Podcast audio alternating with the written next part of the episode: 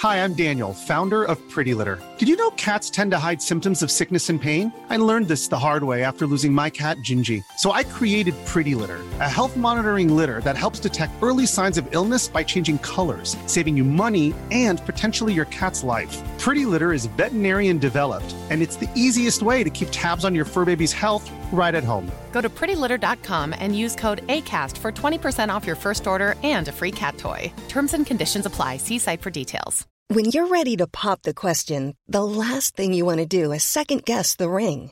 At Bluenile.com, you can design a one of a kind ring with the ease and convenience of shopping online. Choose your diamond and setting. When you find the one, you'll get it delivered right to your door. Go to Bluenile.com and use promo code LISTEN to get $50 off your purchase of $500 or more. That's code LISTEN at Bluenile.com for $50 off your purchase.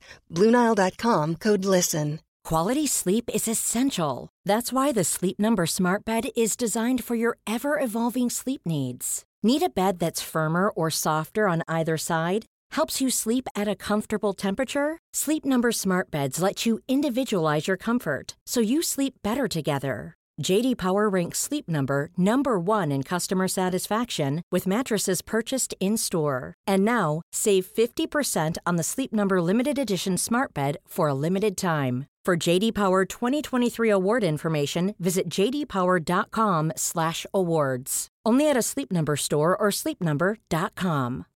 Millions of people have lost weight with personalized plans from Noom, like Evan, who can't stand salads and still lost 50 pounds. Salads, generally, for most people, are the easy button, right? For me, that wasn't an option.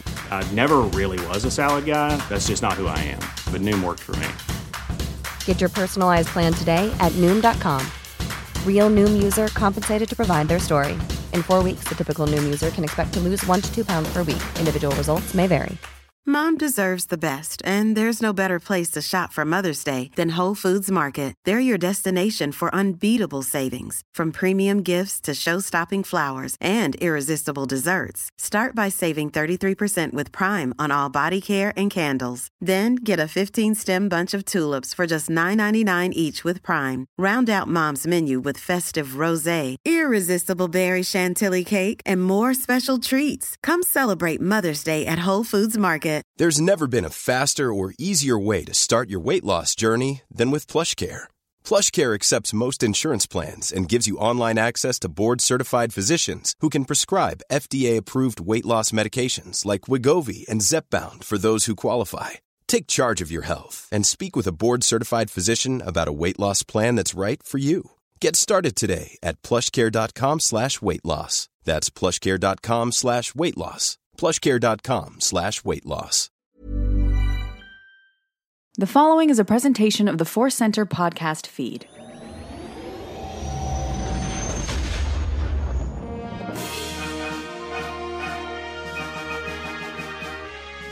From the center of the galaxy, this is the Force Center podcast feed. We are here for a main show, a deep dive from the bridge of a derelict Star Destroyer that can maybe be repaired. I'm Joseph Scrimshaw.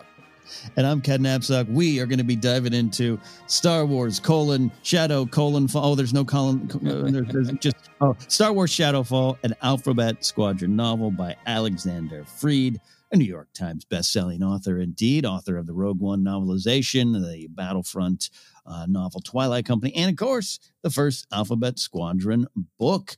And Joseph, you know, we got a little special deal for everyone. Today's podcast is brought to you by Audible, and you can get a free audiobook download and a 30-day free trial at audibletrial.com slash center. Over 180,000 titles to choose from for your iPhone, Android, Kindle, or MP3 player. But I'm going to guess, Joseph, we have a good recommendation of what they should get today. That's right. We are still recommending the book that we're reviewing right now. It's Alphabet Squadron colon Shadow No colon Fall by Alexander Freed. Uh, if you haven't listened to it yet and you just started to download, this is going to be a spoiler filled discussion of the book. So if you haven't had a chance to read it or listen to it, maybe hit pause, go ahead and listen, and then come back for a big spoiler discussion. To download your free audiobook today, go to audibletrial.com slash center. Again, that's audibletrial.com slash center for your free audio book. here we go. We're gonna dive into this uh this collection of colons. I think I was um I think I was defeated in Battlefront by Shadow Colon at one point. so I'm very glad that you uh, you shared that. Yeah, we're gonna we're gonna dive in here. Like you said, Ken, this is uh, a very interesting book, a great book, a great series of books, and kind of interesting where it falls in current Star Wars publishing.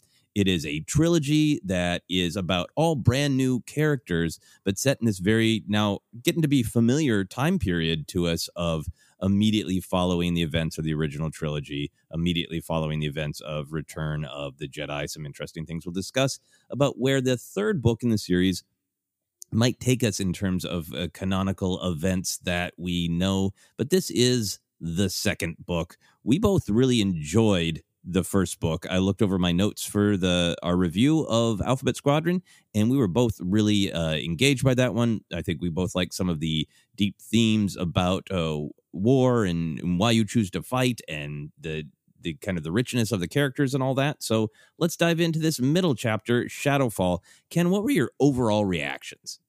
Uh, my overall reactions were I, I will I'll approach it from an honest uh, point of view. It's like I had to kind of ramp up to get back into this book. We just come off you and I just come off of reading Queen's Peril, one of my favorite Star Wars books, and I love that. I love E.K. Johnston uh, writing Padme, and I just I had to pick this up, and it was. And I'm not saying it was chore, but I was like, okay, we are going to go back into a little bit of a darker Star Wars. Alexander Freed's so good at getting inside the head of soldiers and pilots and the and the troops on the ground and the aces in the sky.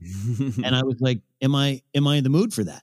And that's both a credit to him and just like, hey, you know, there's nothing you can do about my trepidation of like, do, do I really want to know the dynamics uh, and science involved in an X-wing turning right now? Um, and I got in, and so therefore I had to find my footing a bit. And after I found my footing and found the rhythm of this story uh, and reconnected with them, there's some very similar themes from the first book, the ones you just mentioned. I think some will come up, but the next chapter and seeing where um, their lies have taken them, or the things they tell themselves, or the things they're trying to tell themselves, and put it against the backdrop of, like you said, a very, very familiar territory, which, by the way, it's so interesting now you know, remember when Aftermath was brand new? That seems like ancient history that I'm like, oh, I wonder what Norra's doing right now while while Yrica Quell's Quell's saying this. You know, like I'm I'm starting to contrast and compare in terms of just like, yeah, ooh, ooh, this is Snaps, Snap Wexley, uh, Snap Wexley, and, and Mr. Bones are doing this. So that's yeah. interesting too. That this whole this is this new modern, completely modern era set in a time we grew up in. So liked it a lot. We're going to get in deeper, of course, but at the end of this book, my pacing as a reader picked up, which shows me that Alexander Freed really pulled me in with the emotions and the thoughts and the doubts of the characters even more than the, in the action. And he is really good at the action.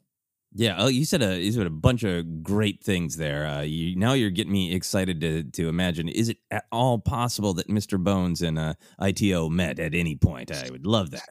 Love that. uh, yeah, I think for me the challenge of getting into this book, Queen's Peril, is uh, I really did enjoy it, uh, and it is fast and it is using and referencing characters that uh, a lot of characters that we know. Uh, the challenge for me is I I read obviously we discussed obviously and I enjoyed the hell out of Alphabet Squadron. I was really surprised mm-hmm. that I enjoyed it even more than I thought. But one of the reasons that I enjoyed it is because it was dense and complex and got down to deep knowledge of characters' internal lives in order to uh, expose all of these overlapping and juicy themes. And I don't think it's anything about the book, uh, either of the books. For me, I think it's about the amount of content that I'm absorbing, both Star Wars and in um, other uh, uh, uh fan uh, fan things I like, other pop culture, other genre things. The amount going on in the world that I was like, "Oh right, Alphabet Squadron's coming back." What are the names of the main characters? And like, I remembered some of the big themes. I remembered how much I loved the sort of a religious cult worship of the emperor's sentinel uh, mm-hmm. and i mm-hmm. had to like i had to go read the wikipedia page and even in the first parts of the book i was like oh yeah oh yeah and none of that is a criticism of the content of the book it's just the situation in which i was reading it needing to refresh myself on the rich world that alexander freed has created with these characters in this time The- What, So- what's yeah? Sorry, sorry to jump in there uh, because now we got High Republic coming out, and this is going to create this whole new world. And this is that big question of taking Star Wars into new era eras and areas with with newer characters, and not having those classic ones to to jump onto. Alexander Free does have the use. of. In fact, some of my favorite moments are talking about. Eh, was wasn't there that guy named Darth Vader running around? What happened to that guy? Like, that kind of stuff. But yeah, it is an interesting challenge. Aftermath had that too. We talked about that back in the day. Of it wasn't the story of Luke, Han, and Leia. And so I felt what you felt too of like, wait a minute, that okay, that battle, Pandem Nai, that's the oh, that's the end of the last book. That's right, that's right, that's right. Again, so that's not a criticism. That's just the amount of Star Wars content. And when you don't have those pillars to attach, Han, Leia, Chewie, 3PO, all those things you grew up with, it, sometimes you have to make sure you're tuned in. Yeah, yeah, exactly. And I think that I'm glad you brought up High Republic because I think I'm need, to need to come up with some sort of uh, strategy of note taking. In fact, it was funny to me. I was trying to remember uh, some of the specific character details, and then in order to put together the notes for reviewing the second book, I looked at our notes uh, for the first book, and I was like, I should have reread my own damn notes about who the characters are, and I would have uh, been entirely refreshed. Um, yeah, so th- that that was how I went into it, and I agree with you. It, it because of that, the uh, first half was slower for me to get back into it, uh, and then by the especially the last hundred pages, I was all in and and enjoying it a, a ton. Uh, I think a big picture thing that I love. I always love Alexander Freed's uh, writing of action. I love that he makes it personal. I love that he finds different but believable details to make you feel what the people in the action feel about the straps biting into your shoulders or the you know the exact angle of descent where what part of the character's head they're hitting on the cockpit window. And like it, it's it's really really great. So i always love reading the action. Uh, Yeah. i also just really like and i think the thing that did surprise me about the whole series in this chapter goes even deeper on this i love that it is absolutely a gritty story about uh, ships, starfighters. It's about war. It's about tactics. It's about every soldier is a sentient being with their own perspective and baggage. But within all of that gritty side of Star Wars, it never lets you forget the uh, the wonder and the spiritual and the cosmic and the weird side of Star Wars. Even these characters who are like, "Here's my gritty life." Uh, I just, you know, grew up uh, with this gritty life, and then I'm stuck in war, and then I'm flipping this specific switch, and I'm managing this shield percentage. It never. There's they live in a galaxy where the Force and different opinions and perspectives on the Force and the impacts of the Jedi and the Sith, and even a slightly more spiritual, cultural growing up, like Wyl Lark had on his planet. That all of that side of Star Wars is still present. I just love that. So yeah, I'll get a build off that because I think I was on one of my Twitch streams being killed by 14 year olds on Battlefront 2. Uh, when- Shadow colon. um, and someone was asking about the book in the chat, and I just said, you know, I really like it. Uh, it, it reminds me though when Star Wars stays dark, like it gets in that dark, uh, like it's a Nolan Star Wars, right? And, and that's not necessarily the Star Wars I gravitate to. And and I had a good exchange with the, the the people in the comments. Some of them are like, "Oh gosh, I love that kind of stuff and everything." But hearing you um, describe kind of the wonder and spiritual side of it, that is so prevalent, especially in the last part of the book.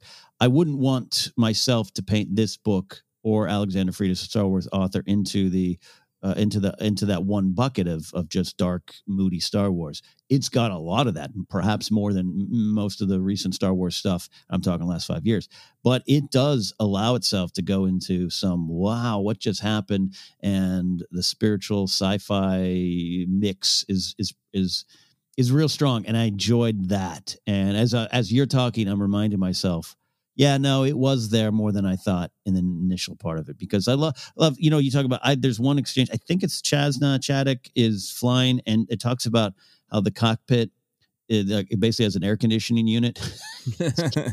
it was like some little sentence and I was like, wow, I've never I never would have thought about that that the X-wing might have a you know a heater you know, or an AC. Yeah. unit. So I love those details, but it, I, I, I, it it doesn't. The book doesn't get lost in those. Yeah, I mean, you, you sometimes frame this particular dichotomy in Star Wars. There, there's a ton as the um, war versus lore, and I think sometimes when a, a author or creator, or even a fan, loves the war side of it, you know these books could just be adjusting the uh, you know the details of adjusting the um, the air conditioning or you know it, are they more sweaty because their flight suit is larger than the one that they normally wear? And like it's got all those like minuscule details that put you on the war side of things but Yeah. it doesn't ignore the lore and that's it feels Yeah. it- it- I, since I gravitate towards the lore as well, I really like that Mm-hmm. being included, and it makes it feel like Star Wars is a cohesive galaxy. Like you can't even Han Solo is like, "Hey, I'm trying to fly around the galaxy, ignoring this in A New Hope, but I've heard of Jedi and I have opinions about it." Right. You know, and and I like that Yep. a lot. Mm, Um, yeah. Other big overall reaction is I, I enjoyed looking at it as the middle chapter of a trilogy. Um, and uh, we talked a lot in our first interview about the sort of symbolism of the Alphabet Squadron being about diversity, literally the ships and the characters, and how that opposed the uh, you know enforced unity uh, and similarity of the Empire. And that first book really felt like this challenge of can they can these diverse people come together to form the squadron? And they kind of had at the end of the first book. And then this really felt like the middle chapter of they uh they stopped communicating with one another. And they got hung up in their own baggage. They got hung up in the sort of the the negative side of their differences and they fell apart. And uh, it was a total disaster which it usually is in the second chapter of a trilogy Yeah, uh, great point. That it definitely felt like that. The the, the team was scattered. You know, for of all the middle chapters, I went to Two Towers in Jackson's Lord of the Rings. Like it's it's the fellowship is shattered. We're all over. We got to find a way to get back together. Yeah, I like that. Yeah, yeah. Okay, uh, so let, let's go into the characters. Um, do you do you mind if I do a, a review? Sir, I'm gonna I'm gonna need you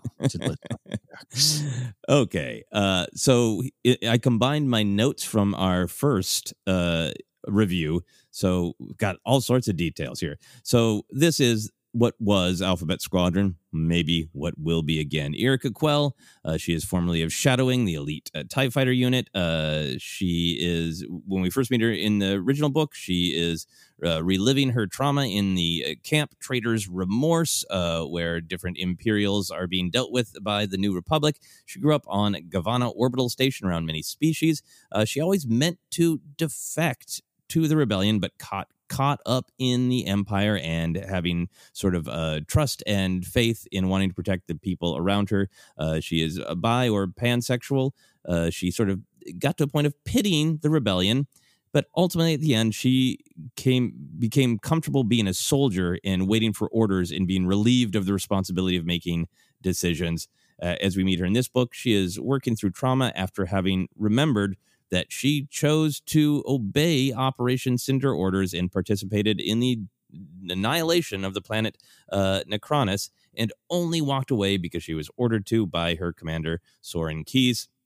This book, her that secret is revealed, uh, and that ends up dividing her from her squadron. She goes through an ordeal towards the end of a book of unlocking a Sith temple and ultimately burns off her alphabet squadron tattoo and defects back to the shadow wing. Also she flies an x-wing in the squadron.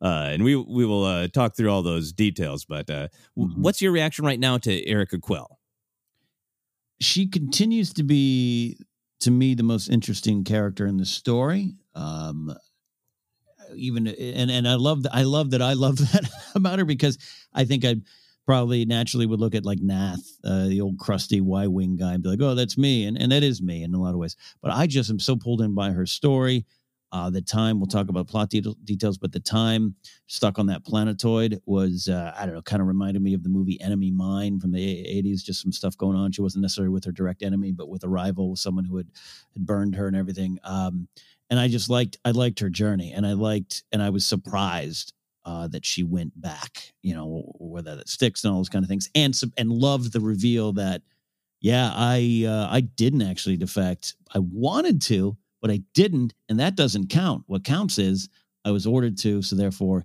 it doesn't come off as genuine to those around me, even though I'm dealing with some stuff on the inside. So that was that was some deep, heavy stuff, and and she continues to be uh, a really, I don't know, just a really, really compelling character for me. yeah she is super compelling to me um i think i was truly surprised when she returned to shadow wing in that great way of a surprise that you could absolutely see coming. It was one of those things like emotionally you're uh, connected to her. She's the kind of main protagonist. You feel like she's going to pull it out and make the right choice. But of course, everything in the book was leading to her not making the right choice. And I, I thought that was really expertly done. I also just like that her story is really, really getting into the torment of somebody who has made bad decisions and can you ever make it right? Needing to understand for herself why she made the bad decisions and then that question of can you make it right? And you know she's not a big tortured dark side force user but in some ways this is the kind of questions that i think sometimes people are want to eventually see that story with a Vader or with a Kylo Ren of right. really getting into. Well what happens when you can't just do you know a great sacrifice and then disappear. Uh, right. She's the character who's made horrific, you know, dark side decisions and has to somehow continue. Yeah, yeah, that's right. Yeah, the Vader, the it, it, it's it's a deeper redemption story, not deeper in terms of impact, but just you get to spend more time with it inside her head. Yeah, exactly, exactly. Uh, so we'll move on to Wyl Lark. Uh, he was a rebel pilot with a Riot Squadron from a planet uh, that he just called home, which I loved, uh, but the rest of the galaxy calls uh, Polyneus. Uh, in a person from each community was sent to fight the Empire. They're called the 120. They have an organic relationship uh, with droids and ships because of the culture where they come from. They have uh, you know beasts that they fly, so they're all pretty natural pilots. Uh, Wyl is kind of young and kind. He values connections. He really, really wants to go home, but he keeps feeling compelled to stay. He thought he'd be done after Endor, but nope, nope. Uh, he develops a strong connection with Nath uh. Uh, he has a tentative uh, connection with Chass uh, in, in, the first book, where he wants to try to save her, and she gets him to understand that that is taking away her agency. Uh, then he has also this interesting tentative connection with the shadowwing pilot that we learn is Lieutenant Palala Cedia, uh, that he knows is Blink, who he has communicated with. And in the toward the end of this second book, he is forced to take on a leadership role while stranded on the planet Troithe. He flies an A-wing, hmm. and he actually flies it a lot in this book. it flies it a lot. Uh, you know, I'll, I'll just throw it out there. I think Wyl is really one of my favorites. I tend to gravitate toward the straight shooters. Absolutely no pun intended. Uh, like the emotional, like kind people who want to see the best in everyone because sometimes those are the characters who can be difficult to write with complexity without just looking down on them as always right and or always wrong because they're so naive. They are the you know the captain america characters the superman i think kind of luke in the original trilogy up to a point the the mm-hmm. characters who you feel like in their heart of hearts they are good people. And i yeah. really like that that's Wyl's story and Wyl is having to live through absolute horror and lots of moral ambiguity and still cling to that kind of heart of hearts that he has. What are your feelings on Wyl in, in this book or in general? Uh, I, was just scanning some Wikipedia stuff. Lark was uh, known for his kindness and empathy. I'm all for that. He also talked to a starfighter. You know what? I talk to my dogs and my car a lot. So, no, I I love what you just said. Um, it is uh, once again Ken brings in pro wrestling into Star Wars. Uh, when you when you're setting out on a on a pro wrestling career, it's so much more fun to play the bad guy, right? And everyone's like, oh, I got to be the babyface, the good guy. There's, it's so one dimensional, right? That's just our perception of these characters sometimes. And for what you're you're saying, to take a Superman, a Captain America, Luke Skywalker, because um, that that was one of the reasons why Luke wasn't my favorite. I liked Han. Han Han Han's gruff and he's a scoundrel. Luke's a goody two shoes. Like that's kind of unfortunately how we look at some of these characters. So to take it and to really get inside the head and find out what that means, find out how that can lead to problems with other people, but maybe his intentions good. All all stuff with with uh, uh, Blink is really I really love that stuff. And, and him trying to communicate. So I, I love what you're saying. I, I love it. Um, it's it's um, it's a new look at, at at that at that good person who's just trying to always lean towards that side. Yeah, yeah, and I think it, for me, he's one of the most. Uh, I'm interested in him because Alexander Freed did just such an amazing job of world building. It's the kind of thing that Lucas always talks about of like being interested in anthropology and like, you know, he doesn't have a ton of time to go into it, but well, for the people on Utapau who live in sinkholes, why and how does that shape your culture so there's so much about everything that he does comes from where he comes from and the culture he was raised in just makes him really rich and alive for me even you know when he is you know in his a-wing you you know that all of that uh, information and all that world building is with him every second for me so i, I really enjoy that uh, moving on to Nath Tensent, the one who should be our favorite.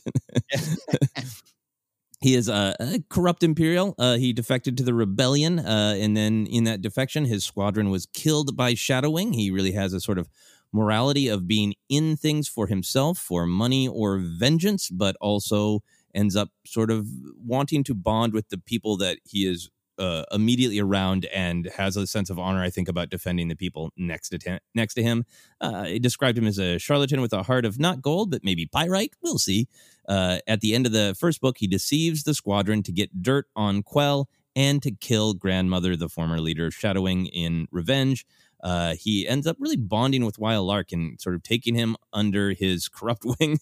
yeah. Very loyal to his wingmates throughout this book. Uh, and then I think the real new development for him in this book is he he gets some amount of delight, and I think it's purposefully ambiguous of whether it's ironic or sincere delight out of being cheered uh, by people by uh, citizens they're saving and venerated and even winning a medal at the end and he flies a trusty, broken down, slow old Y wing. Uh, there you go. That's that's the that's the main event for me right there. The Y wing, yeah. So, what are your Nath thoughts? Do you gravitate to this character? Because, like you're saying, on the surface, he is he's the grizzled, complex weirdo that both you and I would normally go like, he's the one. Yeah, um, yeah, but it's it's it's a credit to F- uh, Freed. I think um, I I'm more interested in in uh, hearing the the Wyl Lark and and Yirka Quell stuff than I am Nath.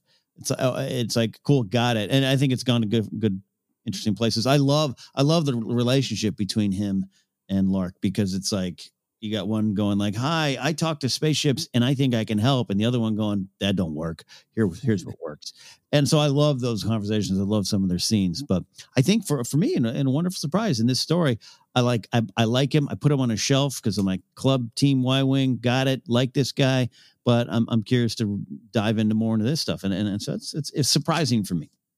Yeah, no, I agree. I agree. I think he's a really great, and I think he really sings for me in his relationship with Wyl, where he has he has chosen to take this person kind of under his wing, and I think in some ways he's almost like wrestling with the kind of things we're talking about of like this kid's naive and hopeful and trying to send out messages asking people to stand down. What an idiot! But also, I kind of want to protect him, and can I protect yeah. him without just totally telling him the entire galaxy is you know a, mess and you should shove all of your optimism, you know, and he, he becomes really interesting there.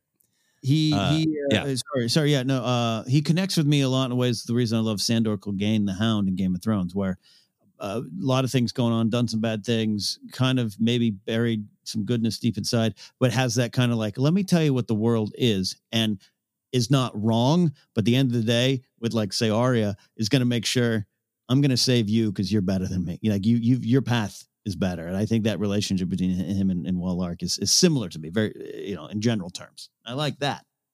That is a great connection. Not surprising that you'd make a great uh, Game of Thrones and Star Wars connection, but yeah, I really love. That's a great encapsulation of his character, and I love, like many people, the Hound scene where he uh, takes all the chicken. So I need a Nath scene where he takes all the Ronto wraps.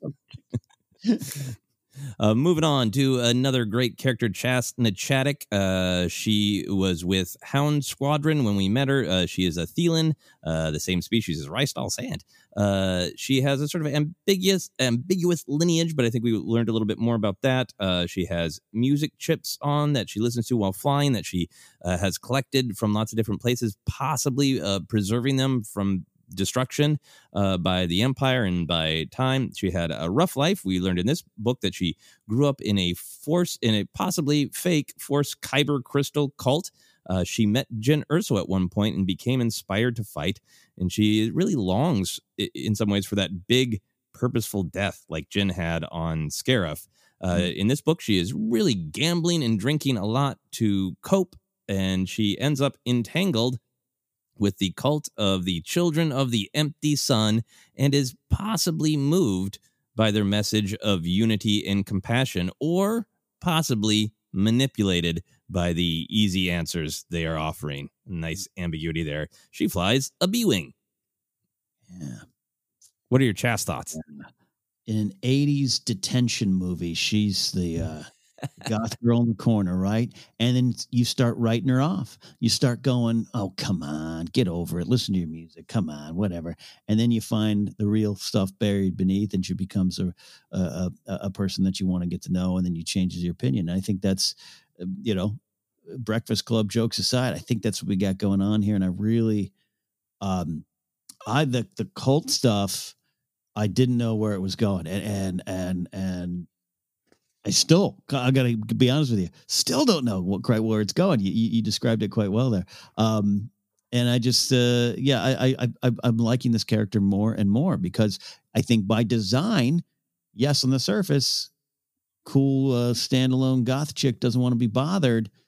Uh, and you start learning more and more. It's it's it's as if I'm getting to know this person while in detention, uh, and so uh, I really like the stuff in this in this book. And you know, a B wing's an underrated ship. Absolutely, absolutely. We get to spend some quality time with all of its uh, weird maneuvers and possibilities. Mm-hmm. Yeah, I love Chass. I think again, just kind of great character building. Uh, the music thing and the specificity of that is so great, and, and you can really see that of somebody of like, yep, I can fly and I can shoot and I can survive if I can get into this kind of this rhythm that makes sense to me uh, and the, a little bit more organic and flowing than the sort of technical side of things. And uh, your detention thing is spot on. I legitimately have known many people like Chass where they are you you gravitate towards them because they are loud and funny and full of life and it's a, a, part of that is them and a part of that is coping with they've been through absolute trauma where they have lost a ton of people and so because they are just kind of this glowing uh, full of life, energetic people. They they attract people to them who want to spend time with them, but then because of their trauma, they actually don't want people around them, and it creates this very interesting push pull. And I think through that, uh, just a ton of, you know, very great and very true things being wrestled with of the the cost of of war. Uh, mm-hmm. For her, of longing for that, like, uh, what is what's the point of me after a war? Uh, mm-hmm. you know, and the odds are high I'm going to die, so I might as well die in a way that is you know a big fireworks display that is that reflects who I am and has meaning. And I yeah. really love all that about Chass. And then the new stuff about the cult, we, we will discuss the cult stuff because yeah. that was great. One of my favorite parts of the book. Mm-hmm. Uh, any other Chass thoughts before we move on to our final member member of Alphabet Squadron? No, I just want to start singing "Don't You Forget About Me." yes, I want to hear the uh, the Aqualish language version of that. of Simple Minds. oh, that's good. Simple Ponda Baba Minds. Uh, our final member is Kairos, uh, the mystery woman. She is bandaged and masked. Uh, we learn that she survived a prisoner camp with Caern Adan. An IT-O, uh, the torture droid turned into a therapist. She's got a bowcaster. She is deadly and mostly silent. In the first book, she tells her story with pictures drawn in the dirt. Uh, at one point, she says to Wyl that the Emperor's shadow is long. Uh, by the end of the first book, she is willing to drink and dance with her squadron, one of those great symbols of them kind of coming together. Uh, in general, she speaks only when very important, speaks a couple times in this second book. Uh, we also learn that she has a mysterious collection of Imperial and Rebel New Republic insignia that seem to have some significance, but we don't know what.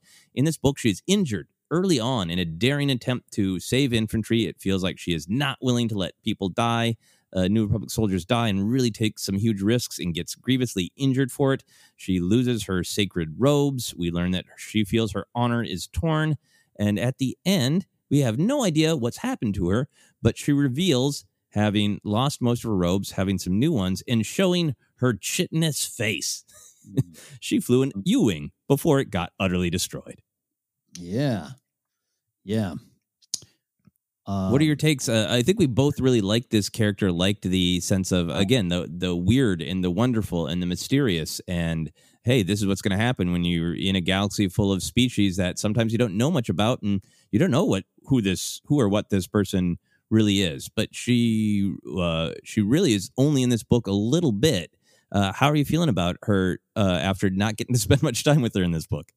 Uh, here's I, I, like this character. I, you know, I love the U Wing too. Uh, if we're talking about ships, what a challenge! And I think Freed is keeps pulling it off of going. All right, one of my characters in a novel is not only not going to say a lot, but I'm not going to really get in her head. yeah, there's like one chapter, one subsection of a chapter that kind of gets in her head in this book. So I think he's doing a great job, and I, I do like this character. And I'm waiting. Every, every here's the thing: he's done such a good job with with kind of the, uh, her, the, the the murky details of the past, and her not really explaining it or being able to explain it. Uh, that I am waiting, and, and and maybe in the third book, this is an odd expectation that we're going to learn something so I don't know canon heavy kind of weirdness that I'm gonna it's gonna be some big cool revelation. Does that make sense? You know, I'm just gonna be like, oh my god, the entire and um uh, I don't know, and that could not even happen. But I, I just like it because, like, when it's revealed, uh, you know how she uh, connected here with with Adan uh, and and IT-O, Um, I was excited. I was like, oh my god, that oh god, that's touching. like, um, I, I, so I love that reveal. So that that's what I'm looking forward to with this character, and I think they uh, he's done a great job with a with a silent character in a in a book full of many words. Yeah, yeah, and I like particularly in the f- first book that Hera is so clear with uh with Quell, like you need to bond, go bond with the woman who doesn't speak. right you know yeah it, it's really great stuff uh, so those are the main characters uh, of the actual alphabet squadron uh, because alphabet squadron was shattered and one of the members uh, disappeared for i would say you know the the plurality uh, of the book uh, the, then there were other characters that, that we did spend more time with. Uh, Soran Keize, we were introduced to him in the first book is Devon, and then had his identity revealed towards the end. But this one, we were clear on who he was the entire time. He's a was the leader of Shadow Wing. Now he's the newly returned leader of Shadow Wing. Kind of believes the Empire is dead, but similarly to some of our characters in Alphabet Squadron, has a loyalty to his specific unit, to the people in his unit more than the mission of the Empire. Uh, Caern Adan uh, is the leader who the uh, Balosar, uh, same species as Elan Sleaze who uh, put together Alphabet Squadron. IT-O, the uh, reformed torture droid. Hera, of course, uh, Syndulla features a decent amount, and we get to know a little bit more Lieutenant Cedia from Shadow Wing, who is Blink that Wyl is communicating with. So, out of all those characters, w- was there any that you really connected with, or wanted to spend more time with, or were happy that we spent that much time with? Um, I, I actually really love IT-O as a as a droid and a character. Um, uh, Caern Adan um uh, is uh, to take Elan Sleaze people and turn it into an t- entirely different character, not a punchline, is something I still just enjoy every time because uh, you forget it. And then there was one little mention of uh, uh, an injured one of his little dealy doppers was injured. That's right. doppers. Yeah, God, I loved it. Um, and I love the stuff with him and Quell. That's the stuff that was really this enemy mind type of we're lost and need each other to survive, but we've got problems type of you know trope, and it was really good. Um, the hair stuff is fun, and you know this is uh, the Vanguard Squadron and the upcoming Star Wars Squadrons video game. It was hard not to love, but also be like, up oh, there, she's uh, she's off on uh, um, level two of the video game. I'll probably be uh, failing at being good at. Um, yeah, we'll we'll definitely dive yeah, into that because I yeah. wanted to get your feelings on that uh, strange yeah. occurrence. Yeah, so there's that. So yeah, uh, and then uh, for, so Soran Keize, um, love the way you, you describe them. This is it's interesting. There's some some stuff in that description just reminds me of a little bit of Rae Sloane, of this good villain. You know, like what do you you and how and why you stay involved with this organization even after some of the truths you know. And what do you feel and how how can you how, how can you weigh weigh the options and stick with one? Yeah, it, it just some good questions. He's a, he's an interesting character that I actually want more of. I'd love him to I love to not just see his development and, and obviously his being a mentor to to your Quell is, is interesting too. But um, yeah, as in this time period, post the fall, because this you can't even, you know, this isn't like the Empire's running full speed. You know what's happening. You have seen the fall. You've now you're in, and you're sticking around for some personal reasons, and I think it plays really well. Yeah, yeah, and is leading to him towards some interesting stuff in uh, in the next book. Uh, all right, let's dive into some of the themes. Uh, there were there are three that really jumped out to me, and some of them I think do have um, are continuing themes from the first book, but are maybe focused on in slightly different ways. So, the first one that I wanted to talk through is this idea of secrets and knowledge. I think it was definitely there in the first book, but I th- felt like it was even more pulled out in this one because, especially like the first half of the book, a ton of everything just turned on who knew what or who was hiding what from others or even from themselves. And uh, I think, especially when it was first announced, it was like, it's Alphabet Squadron. They're all going to fly these cool ships. This is going to be all about uh, space battles. But these are intelligence officers. They're part of the intelligence unit. Yeah. So they're kind of uh, spies in ships a lot of the time, and sometimes not even in ships. Um, but some of the examples of this uh, theme of secrets and knowledge, of course, we, we got Quell dealing with all of her imperial memories returning that she had uh, sort of uh, uh, uh, pushed away the truth of what she did on Nacronis, and now that she had opened up to that, she was remembering lots of different things. The first half of the book really turns on the threat of uh, Quell's secret, Nacronis' secret being exposed. Uh, just the fact that Kairos herself is kind of a mystery to everyone. Uh, Soran is going through the first half of the book trying to move back up in the ranks of the Empire by hiding all of his motivations.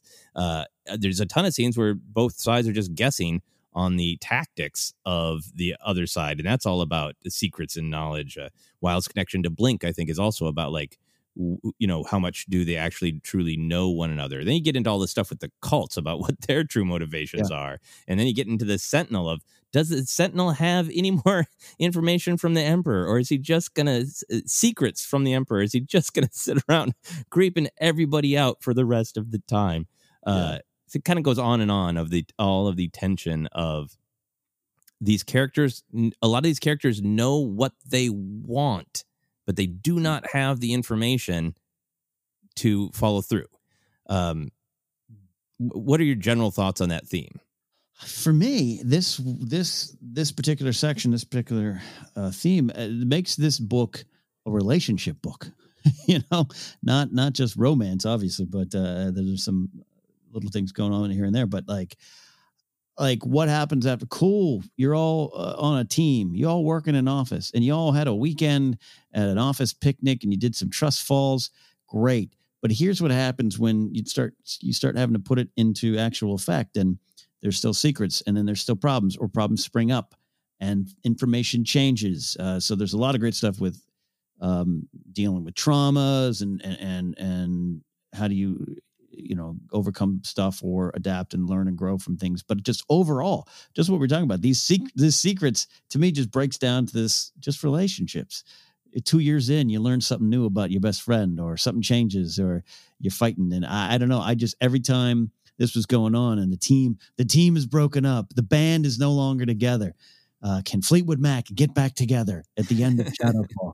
um, I was really drawn in by that kind of stuff. That was some of the more interesting scenes. Again, going like the, the Wyl Lark and, and Nath Tensent scene of just like, you know, that's not how it works, but I respect that you think that way. Let me try to like, I loved that. It, it just took what you described as this is going to be pilots being aces. Well, great. Yeah. I don't want it. I, I don't want just that. I want to. I want to really have some life lessons here in this, and and I've got it. I've got it. Again, it's a, it's a, a handbook on personal relationships. yeah, I, I, like that that Nath example uh, when he followed Wyl. He followed Wyl because he was worried about him, and then realized, oh, Wyl, you snuck off and you lied to me but you did it yeah. to try to openly communicate with someone. So, like, is that a shutdown of communication or uh, an opening up of communication? Did you feel like the like Alphabet Squadron could have stayed together and avoided a lot of the the tragedy if they'd been able to get past some of their own uh, traumas and fears and and communicate a little bit better? Do you feel like that is like the tragedy of the book?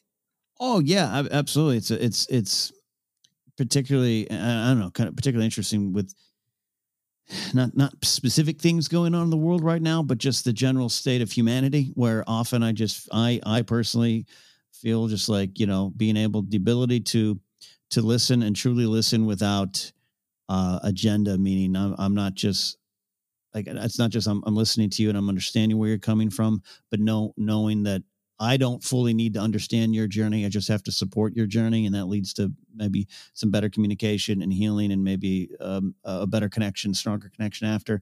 So there's a lot of just those big themes in Star Wars terms. You know, it Luke going into the cave and what's in there, only what you take with you. A lot of that time pops up here, where every character has you, you've described it so well, Joseph, in, in describing the characters. Every character has something, uh, has something going on uh, and thinking of Ch- Chass, uh, you know, uh, you know, there's a lot of good reason to know that pff, I'm I'm probably out of here, so I might as well go the best way. And I've connected to this character Jyn Erso, and so she brings that into every relationship. Quell learns. She, it's it's not that Quell's uh, Yrica Quell's hiding. She's not hiding this information. It was buried. It was trauma, and then now she has to deal with it. And then how that could be the obstacle to better communication.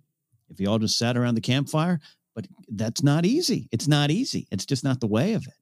Yeah, I think it, that's the thing is it's just so human. You read the book and uh, you know that even though uh, everyone is going to be extremely upset, you kind of know that if Quell came to them with this information and said, "I am giving you this information.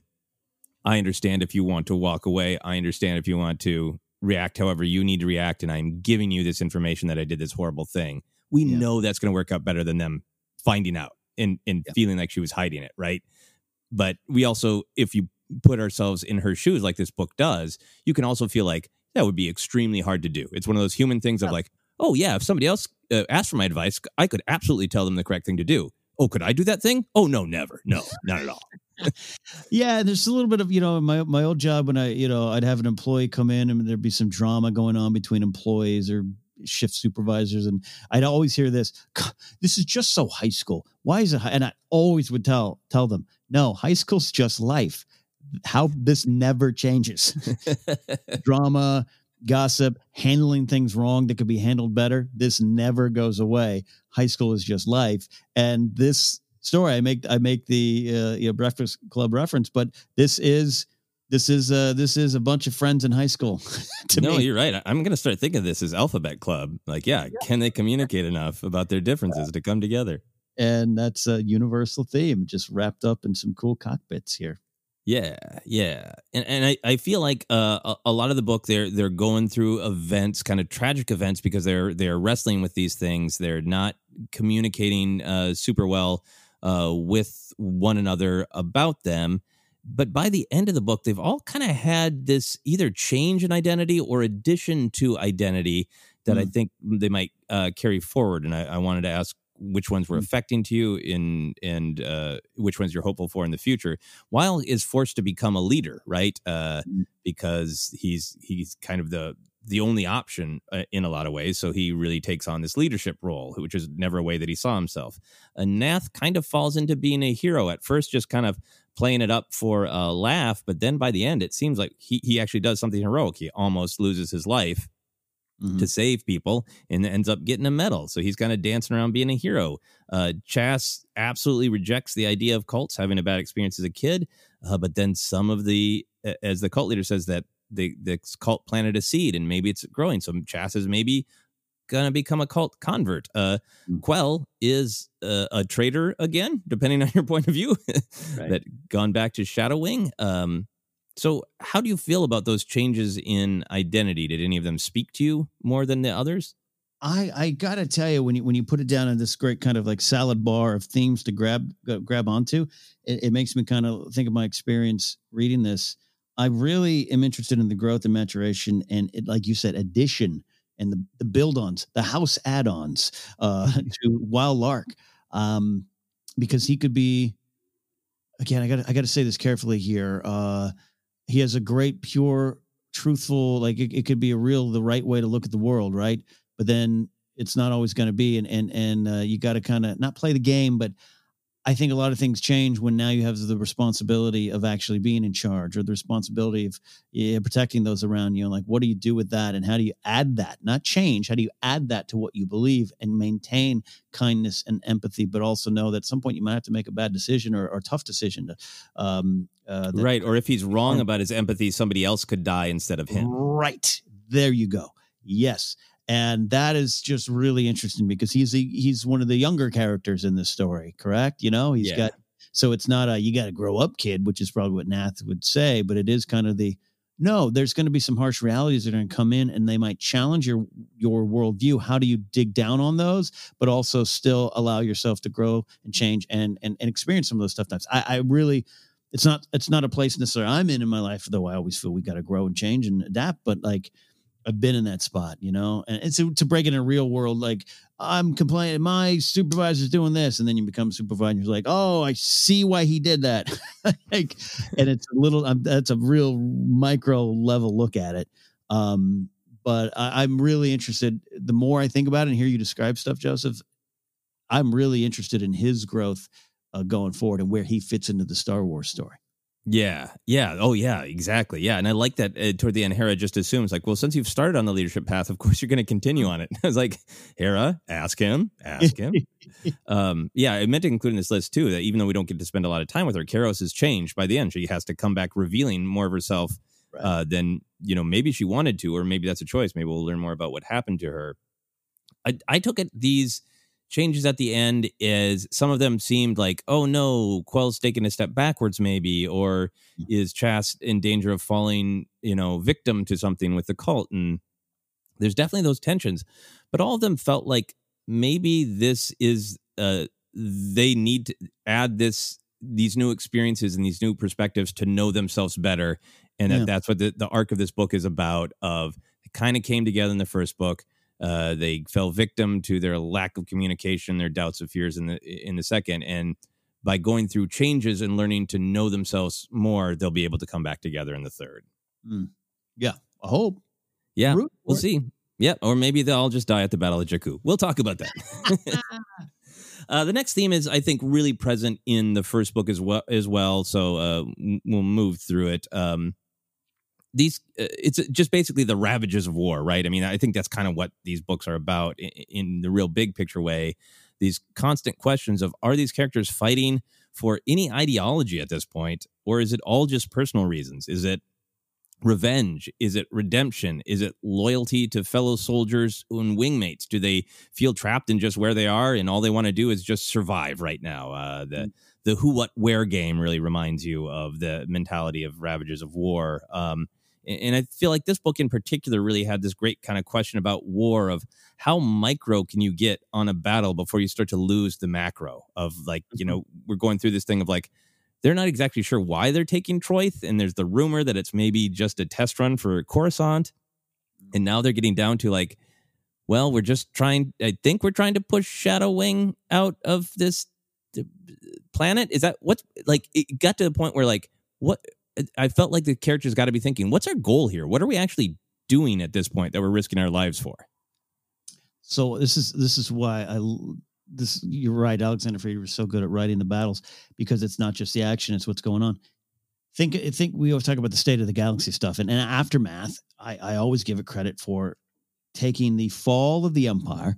The statues are tap are toppled, and then what does that really mean? And I loved that it wasn't as I grew up with of uh, Ewoks celebrated fireworks, and now we are all this one new government. Eh, maybe there's some squabbles, but everything's good, and uh, some clone Jedi's coming back to clone Luke, and all that kind of stuff. Now, aftermath sets the tone of like, no, there's still some problems. There's still a battle. Mas Amedda still got to sign the concordance. There's those kind of Star Wars canon things, but what really is, uh, what it tells me, it ties into and and and Joseph, I'm putting this down on the table like a lump of clay. Please help me form it with your touch. I'm tying this to the end of even Rise of Skywalker. Uh, We've discussed this idea of that is this bigger victory for Leia's rebellion, right? It's no longer just a military vic- victory. That's the power of it's not a navy, sir. It's just people. That means the galaxy as a whole. Because you go back to here, the the Endor and all this, this is a military victory, and you still probably have people going, I don't know. Uh, what does this do for me? Uh, New Republic, Old Republic, Empire. I don't care. And we're seeing that Mandalorian. We're seeing it tie in. And now we see here that we've got an ongoing battle. The Empire's been defeated. They're still going through stuff, but now the rebel troops are they're not they're not rallying around the New Republic. They're like they're not sure of that, and they got their own things to deal with that. But they're still like, all right, yeah, like you just say, we practicing for Coruscant? What's going on? People are still dying. The war's going on, and I don't know. It just is a more realistic uh, multi-layered state of the galaxy Star Wars conversation that still ties into the emotional themes that we even saw again in episode 9 and how we get to that point and why we need to get to that point why the new republic was squabbles uh, and, and and debates because they even touched upon it as some Mon Mothma stuff like eh, eh, it wants to shut down the the army and all those kind of things that we know is going to come so I don't know I was really pulled in by that stuff Yeah, I think I really appreciated like this is what is making this book different of it's really bringing us into that perspective of ground troops. The first book went out of its way by the end when uh, everybody was wrestling so many characters were wrestling with like what was the point of Operation Cinder? And that mm-hmm. Operation Cinder really finally to a bunch of Imperials revealed that oh the empire is truly objectively awful. And there's even that conversation towards the end where Quell is asking is trying to work through it with IT-O, and IT-O is basically just Palpatine might have did it just because he's awful and full of hate, and if he can't have it, then let it burn. And maybe it's not more complicated than that. So the first book went out of its way to remind you the ideologies do matter; they are different. And then this book took you through these poor New Republic, uh, you know, infantry and our fighter characters who are like, even though they, a ton of them probably know the true ideology, how easy it is to get lost by the time you're like, okay, we're taking this one planet because we we need to strategically, maybe as a test run. Okay, now it all fell apart, and now we're just one in this one quadrant. Okay, now we just we really want to get from this block to this block and just survive. Who are we killing and why? Yeah.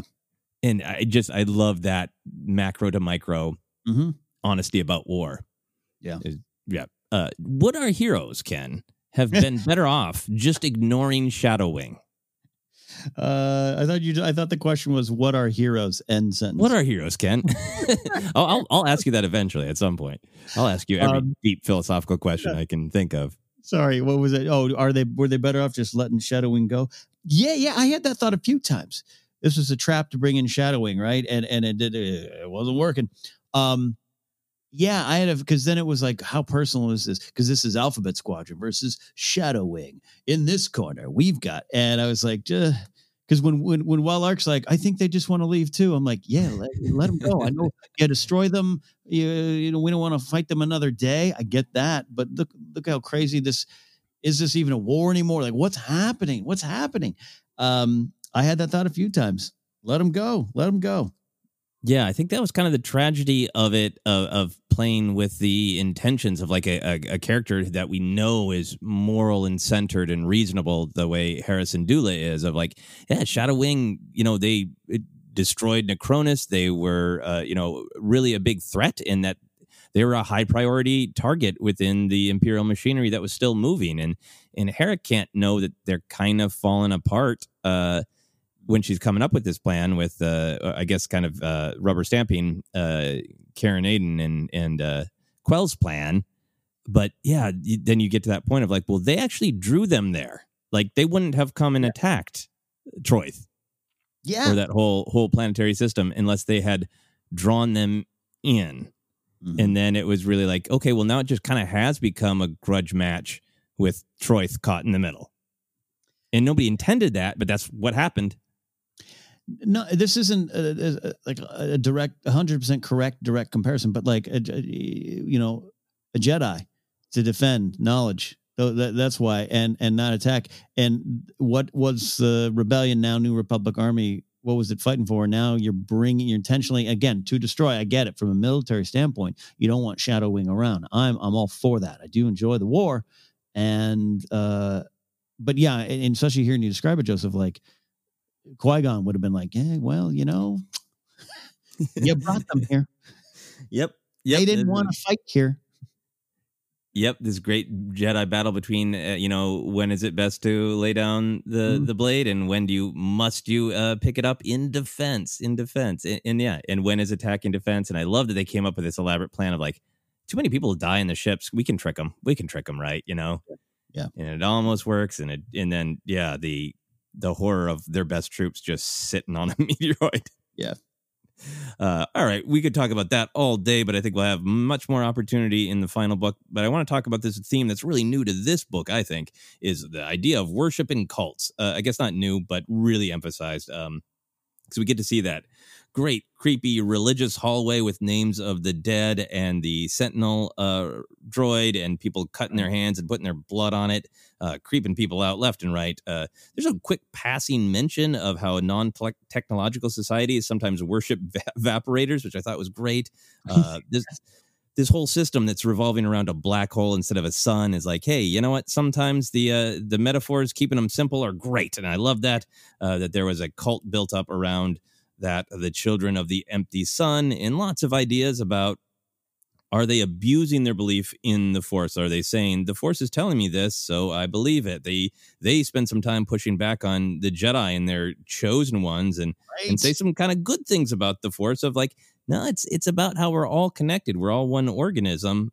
But at the same time you know uh, let's keep our blasters and let and give me the better food so i can stay connected to the force you know great stuff there. Then the, that Sith monolith, which we will talk about. So a quick uh, passing mention also of in this time period where a lot of uh, the cultures are shattered, that a bunch of different weird religious groups uh, springing up. So mm-hmm. out of all of these different ideas of, of worship and cults and faith, what was your favorite element uh, of that discussion in this book? a cult leader with like mushrooms on her face. That was pretty yes to me. Um, everything about it. I this was a di- different um, kind of surprising development in this uh, war story that we've been uh, getting here with the Alphabet Squadron. And I really liked it. And you mentioned, I wish, oh God, I did not write it down specifically, but there is that real backhanded compliment about Luke Skywalker, right? Mm-hmm. Knights and their uh, superstar chosen ones. I especially where Luke ends up going and Luke going around the galaxy searching for some of the stuff, the different different interpretations of the of the Force are interesting to me. And this just being you know, I think just being like a straight up cult um, uh, with with the I got the good food because we need it. We need it. We need it up here. Down there, you don't need really, and just made you question a lot of the, not just not question the force, but question the interpretations of the force, and not that one's right or one's wrong, but like it took me to places I wasn't expecting, um, and and creepy. And the Sentinel stuff, uh, it, it, was a highlight for me in the first book. Mm-hmm.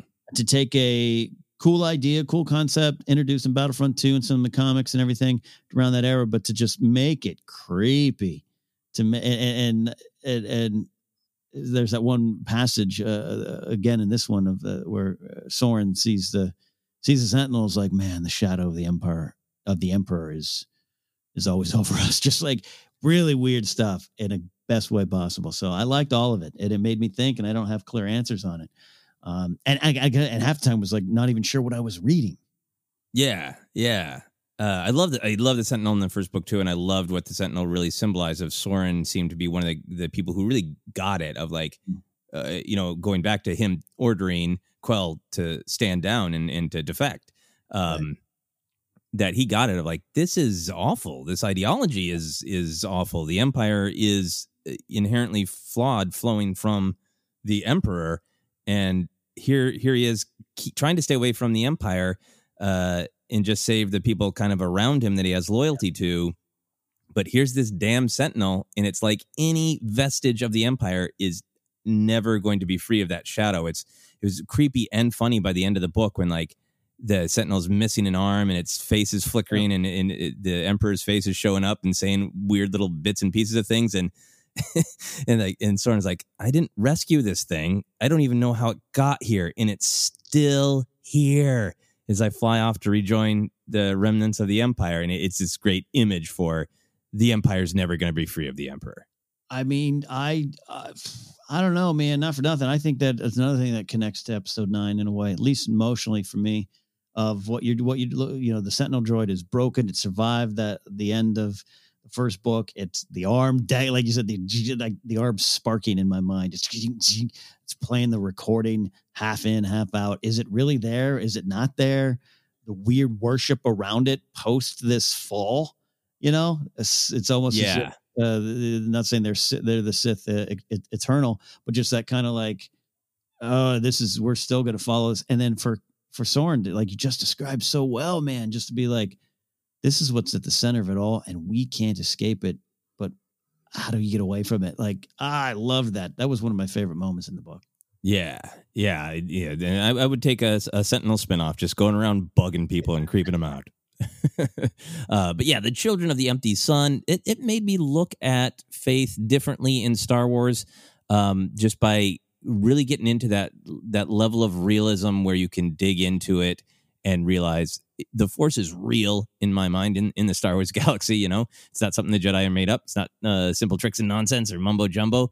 But that means people are going to have lots of different relationships to it that are much more complicated than just embracing the light side or the dark side. Um, you know, we got Lyra Erso respecting uh, kyber crystals and things like that. And of course, there'd be things like this. Uh, the Children of the Empty Sun. What I loved about it is they're not to me, my reading of what we know of them so far is it's not black and white, and it is a, a thing that I personally believe happens in real life where people are representing very good, very kind ideas about benefiting everyone.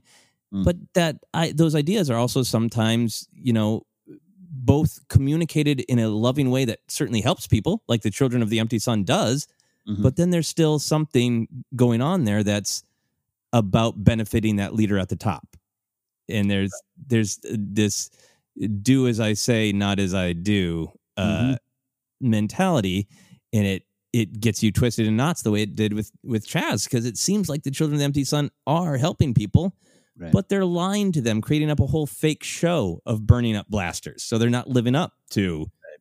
what they say, and that leader is getting the um you know all the good food and the leader is the one interpreter of the force so she gets to tell you what the force said and you know it's i think it's really a, a great uh star wars idea about seeing the force as as an idea of of faith and and playing with all the com- complexity that can arise from that um so i really i thought that was great and it made me it made me appreciate the jedi because i think that there is so much thought given to the way the Jedi conduct themselves. We talk so much about uh, the criticisms of the Jedi in the prequel era of them becoming arrogant and uh, and being full of hubris, and and we also criticize them for not acting. And this is what I love is you start to get into their philosophy of like they are trying not to be the children of the empty sun, right? That's why they're like, look, we have basic robes and uh, we have small, you know, uh, little apartments, and the only thing in them are basically, you know, footstools that we sit yeah. on,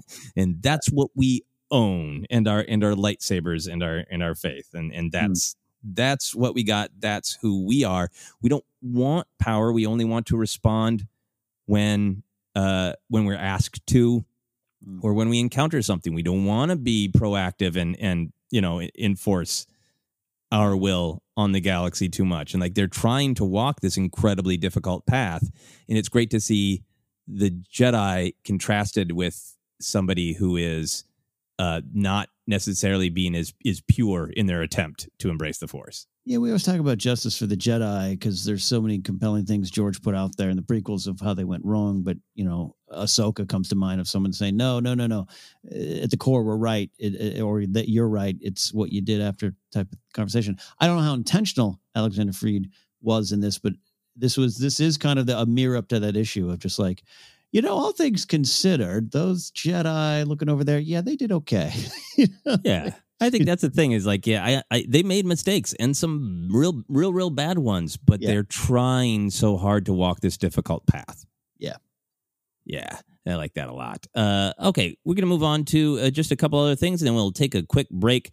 Uh, we've talked about a lot of our favorite stuff, but is there any other kind of big things that you wanted to be sure to highlight? Uh, we're going to get into some of them there. I really, I, did, I wanted to really highlight that moment with uh, the Sentinel droid. I thought um, really just gave me some chills. I, I definitely love uh, the conversations uh, about Vader or the Emperor, you know, kind of in these uh, uh game of telephone kind of conversations about them, those little things. And yeah, I, despite a lot of heavy detail that would sometimes pop up in the battles, I, I did enjoy reading them. And again, I keep saying this. I don't have his first uh, canon book, the the Twilight Company one. I did try to order it, couldn't find a copy I wanted. Uh, I have to get track that down because it because I know I know there's some references and some characters from that book, the Hot Battle. Oh. And I, am like, okay, I think I want to follow that. I want to go more down that path with him too. So yeah, uh, I like. Yeah, Good point. Let me know when you get that. I have that, and I haven't made time to read it. You know, we will uh, we will trap ourselves into having to read it by declaring that we're going to do a review, and then and then and then you and I will both have to make time. Yeah, I'll have to because uh, I I think I only found a paperback copy, and I'm in that weird like only hardback copies on my shelf, please, sir. So I, will have to find it.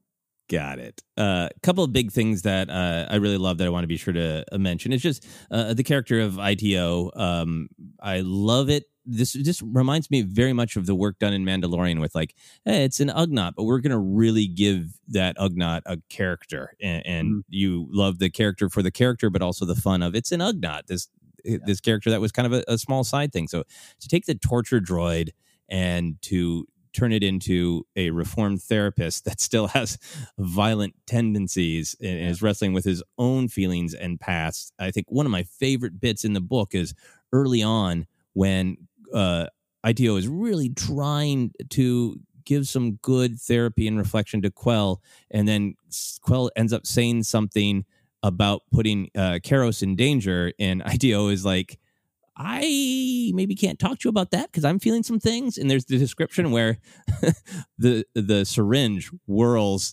yeah. and it's unclear whether IT-O made that choice or it's like a fist shaking. In anger over over their own feelings. Uh, yeah. Just uh, great stuff in, in, everything in the uh, the enemy mind section, as you're calling it, was uh, yeah. was great. Mm-hmm. Um, mm-hmm. The other thing that I wanted to be sure to highlight is the uh, I love the Empty Sun cult leader, uh, Letij, mm. with the weird mushroom growths. Yeah. Because it's it is, I think, kind of creepy and gross. I think you know a lot of us, maybe some of us out there, you know, I, everybody's different. I personally don't want uh, fungus growing from my face, um, there's that question of you know how much is the the cult just a way to empower and enrich herself? And how much is she yeah. sincere in, in wanting to bring people together?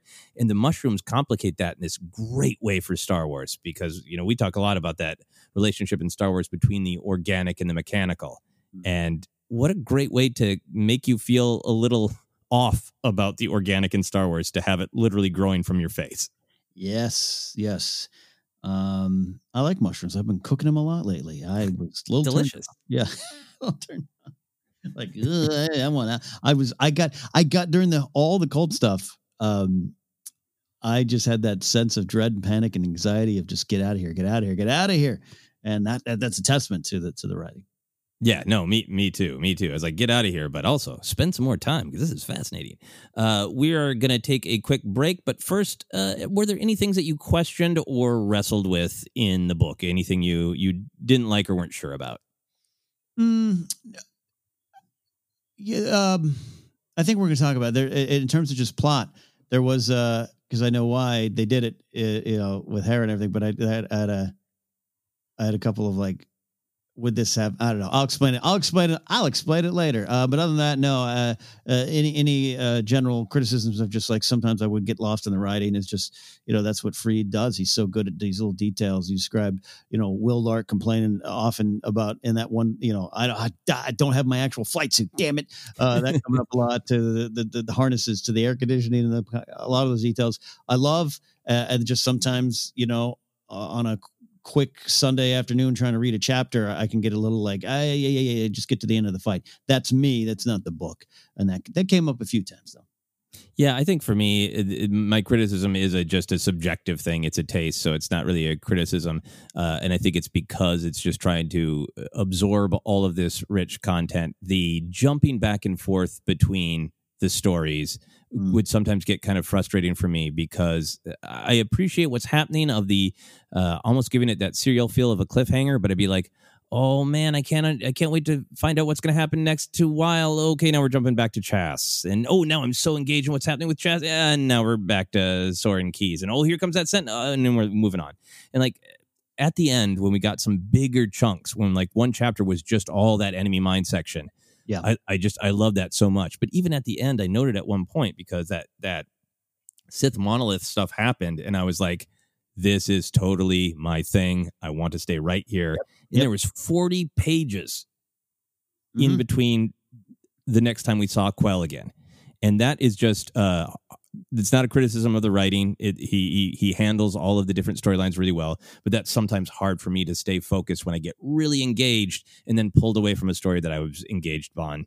Uh, particularly when I'm trying to absorb so much content. No, I agree with you. I, I liken it a little bit to reading a Song of Ice and Fire, where you just naturally can't help but start picking your favorite storylines when you get pulled away from them and it happens a lot. That's where you hear a lot of like, ah, the Bran stuff's kind of boring. I don't think it's boring. It's just you were so pulled into Tyrion's story, and when the chapter ends and it goes to Bran's, you're like, I want to go back to I want to go back to Tyrion, and you don't get to. And so that that uh, the the the the, the monolith moment, I'm right there with you because I was like turning the page, waiting. And it was like, oh no, oh, uh, that, oh, that's right, that's right. We got to, okay, all right, all right, we got to go to some other stuff. Yeah, and really interesting stuff happened. Like, you know, it, sometimes it does. It feels like transferring from your pizza to your vegetables. And then you're halfway through your vegetables going, damn, vegetables are good. I want to eat nothing but these veg. Oh, my vegetables are gone. Yeah. totally. yeah. So that, that's, that's our big criticism. Sometimes it's tasty vegetables. Uh, I think uh, his criticisms go not too harsh. We are going to take a quick break, and then we're going to be back to talk about some of these kind of more big canon uh, moments and how they might ripple out and affect different things in Star Wars, like, you know, video games. We will be back in just a moment.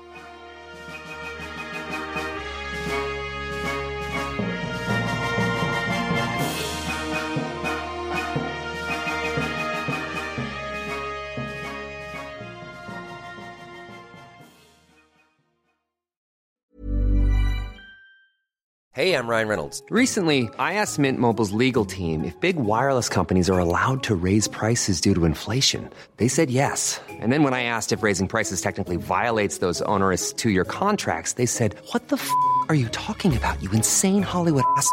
So to recap, we're cutting the price of Mint Unlimited from $30 a month to just $15 a month. Give it a try at mintmobile.com slash switch. $45 up front for three months plus taxes and fees. Promo rate for new customers for limited time. Unlimited more than 40 gigabytes per month. Slows. Full terms at mintmobile.com.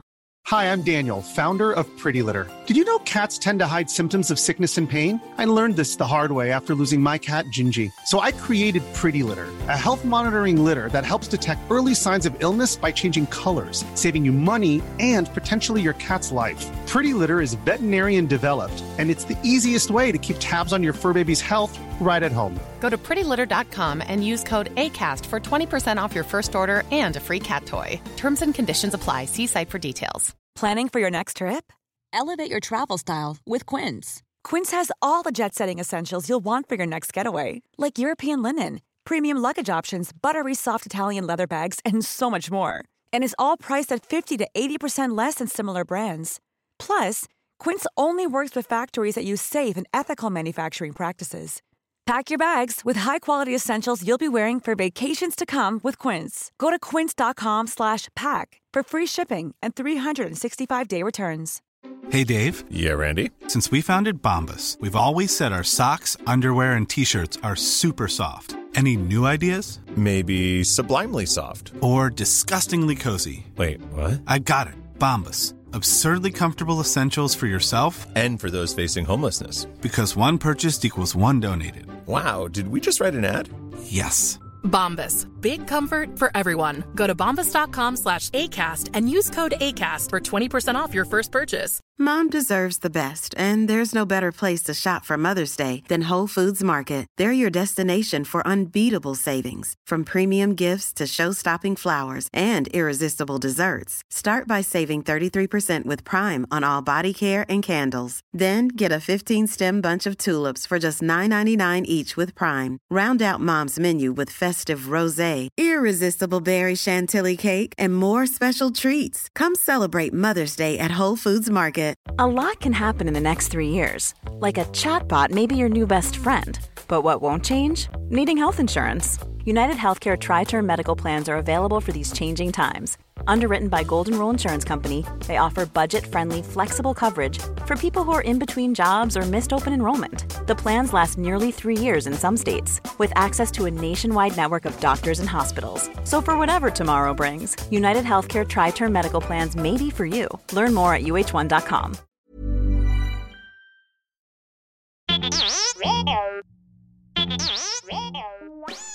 Hey, Force Center friends, make sure you're keeping up to date on all the great content from Jennifer Landa.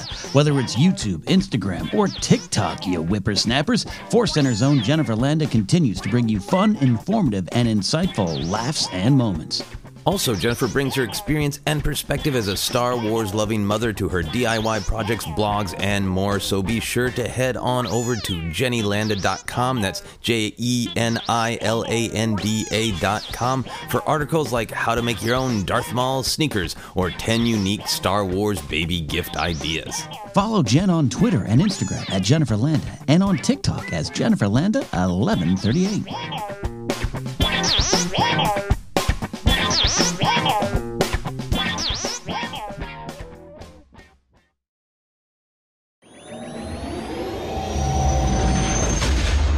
Hey, Force Center fans, don't forget Force Center is on YouTube. Head over there to catch up with our new show, Star Wars Show and Tell. Joseph, Jennifer, Ken, and special guests sit down and share favorite items from their own Star Wars memorabilia collections. Plus, there's the In Memoriam video series, encore presentations of Databank Brawl, and special programming all there for you and more shows on the way. It's Force Center on YouTube. Check it out.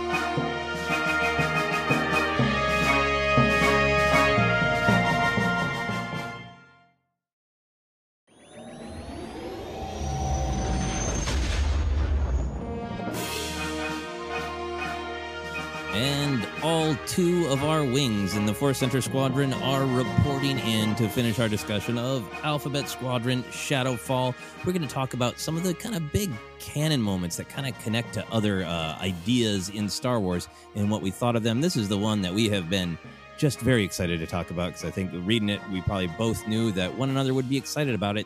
And it is Yrica Quell's a weird meditation torture by the strange Sith monolith. Mm-hmm. So uh, th- these are the implications that I got from it is that that it definitely was some sort of uh, Sith temple, Sith monolith uh, that wanted something from you in order to open it up. Uh, fun, great, creepy things of it.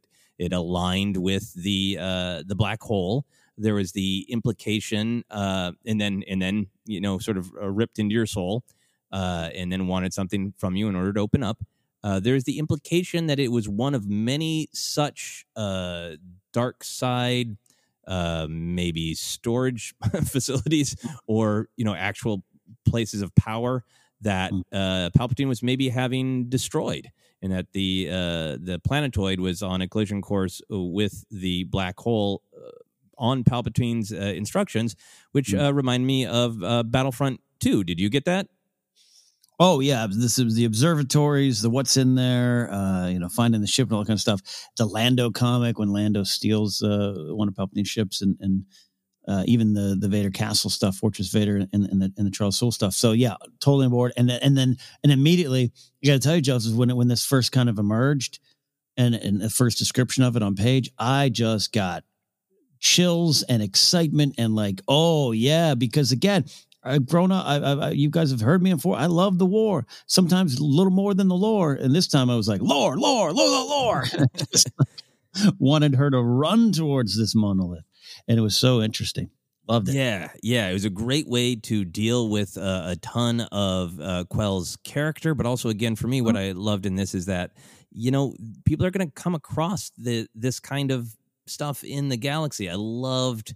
I got fist pumping excited uh, at that passage where it said the the word Sith was a word that Quell had encountered in rebel propaganda videos. It's like, oh, Yeah. what a great insight into Mhm. like the, re- the rebellion. Going, by the way, uh, you remember that ancient creepy cult that you sometimes hear scary bedtime stories about? That's Palpatine. Yes, I love that reference. and that would just be uh, that's just propaganda. Oh, now that propaganda is uh, here in the form of a monolith and it is ripping into my soul. so, what was your take ultimately on what was going on with that that monolith, that temple, and Quell? What what did you interpret was actually happening there? so I, I I think I kept expecting that the what it has to give you or what you have to give it, excuse me, um I don't know, had to be something to do with more of a, you know, go to fall to the dark side, fall to the dark side. And I didn't really get that. Uh, I, I don't know if that, that, that was part of it. Um, but I don't know that there was just like, you kind of have to face the truth, really be honest. I don't know. Just, it, it, it did serve as kind of a therapy. Um, and, you know, I'm even looking at your notes here and you say, you know, moving on with anger is a healthy thing is that concept there because that ties into attack of the clones for me padme. We, we you and i discussed recent episodes of force center padme telling anakin like to be angry is natural. It's what you do with it. So i don't know it all started to open up that kind of stuff with with eric with yrica quell because she's angry for a lot of things scared about a lot of things that happened uh, in her past traumatic uh, there's these re- realizations and what does she do with it? She goes back right and so that's part of this weird lesson for me there but it was all wonderful it was a it was a trip man it was a trip Yeah, yeah. I think I I had uh, this kind of visceral reaction to it because particularly at the end of the book, you know, uh, as we got toward the end of the book, I'm really rooting for Quell to get off that planetoid, and it's feeling more and more like it's not going to. And I felt like, oh, this is a dark side edifice. It's not going to open for her because, like, Mhm. that's it, it really reminded me of the Luke scene uh, where he gets the compass in Battlefront 2, and he's got Yes. that great conversation about like oh, this can only be opened by a force user. And the dime drops, you know, uh, that Palpatine was uh, a force user for the other character there. Who's, who's oh yeah Del, Delmico uh, perhaps Del Meeko, yeah.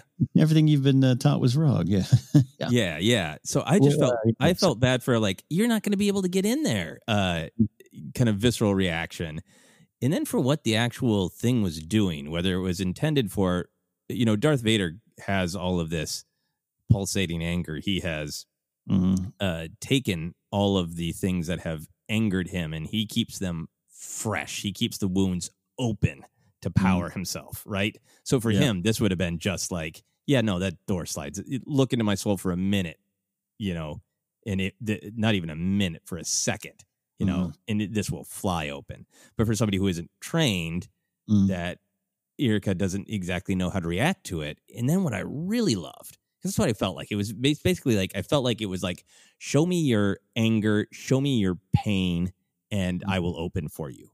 Mm. Um, and to me, it was it was dark side. It was coming from a dark side place, but then at the same time, we had IT-O as, as the droid was failing, going back and forth between therapy and torture, Mhm. and was trying to get her to really, really in this healthy way. Let's get down to the real reason that you can't cope with uh, with what you did, and really just try to identify that um, to yourself, which I think she did get closer and closer to doing. Mm. Mhm. And then she even got to that point where she went back for a little while, right? And she uh, connected with uh, Caern Adan as he was dying. And he told her, I think, this like very, very healthy thing of here's how to deal with the absolute horror and trauma of things that you absolutely can't deal with. You acknowledge that they're there and you pick up and you move on yeah and this is what was really elegant is i think the way i interpreted it is he said something healthy. IT-O before he fell apart and just started torturing her again was trying to say something healthy of identify the problem accept it and it- it'll live with it you have to carry it forward. But i feel like what the dark side wants you to do is like recognize everything that upsets you recognize all of your anger and your hate and act on it. Mhm. And i feel like she thought maybe in the moment that she was taking this great advice to walk forward. But what i read was the temple was like oh yeah yeah, you can't stand that you're a coward who did all these things. You can't even admit it to yourself that you're so weak that you did all these awful things. And, and now walk towards me with it and act on it. And i'll Mhm. let you in. Uh so that that's what i really got from it Mhm. of like that and, and that that uh, scene from attack the clones is like yeah padme's the same thing she's trying to direct him to the healthy part of it like yeah you saw your mother die after you kept away from her for years of of course you're angry Yeah. but what you do with that is what makes the difference It- the first part is just to admit that yeah of course you're angry and and that's okay uh, and and they were trying to get her. Everybody was trying to get Quell to that same healthy place, and I don't think it was that. I don't think Sith temples open up for therapeutic, healthy uh, mental health breakthroughs. You know. Yes, totally agree. You're a coward. Yep, you're right. And look what she does. Yeah. Uh, yeah, and and as soon as she got into the temple, I, I should have just known. Like, of course, this is not going to go. well. She's not going to show up. Like, hey guys, got to ride on a cool Sith ship, and everything's okay now. How did you get here? I just faced down my internal anger. Uh, yeah, the temple. I just uh, admitted that everything is horrible and decided to walk forward with that as my truth. Th- that's all. That's all. Yeah. Uh, we were told uh, the theory was that the temple scans for uh, species or specific people or biochemistry. What did you make? What did that make you think? The actual intention that it's not just a you know a storage hangar for this ship. What did Mhm. you feel like it was for at any point in in its actual use by Sith? Oh man, that's a great question. I hadn't really dug into that. I mean, just from a Palpatine, Palpatine standpoint, he has a certain uh, view of who he wants around him. So maybe, but it's it goes deeper than Palpatine. It's the Sith. So I don't know. It's a first glimpse of, of to what built the, the Sith. If if it's truly keeping people out on that kind of level or bringing them in on a certain level. But um, yeah, I don't know. I think for me, I still want that kind of answer, and I don't think we'll get it from this. I don't think you, you need to. Just uh, you know, we'll we'll get the Star Wars um, Sith monolith, uh, a Star Wars story movie one day. But I don't know. Yeah, well, I, I did not really dive into that. What did you think?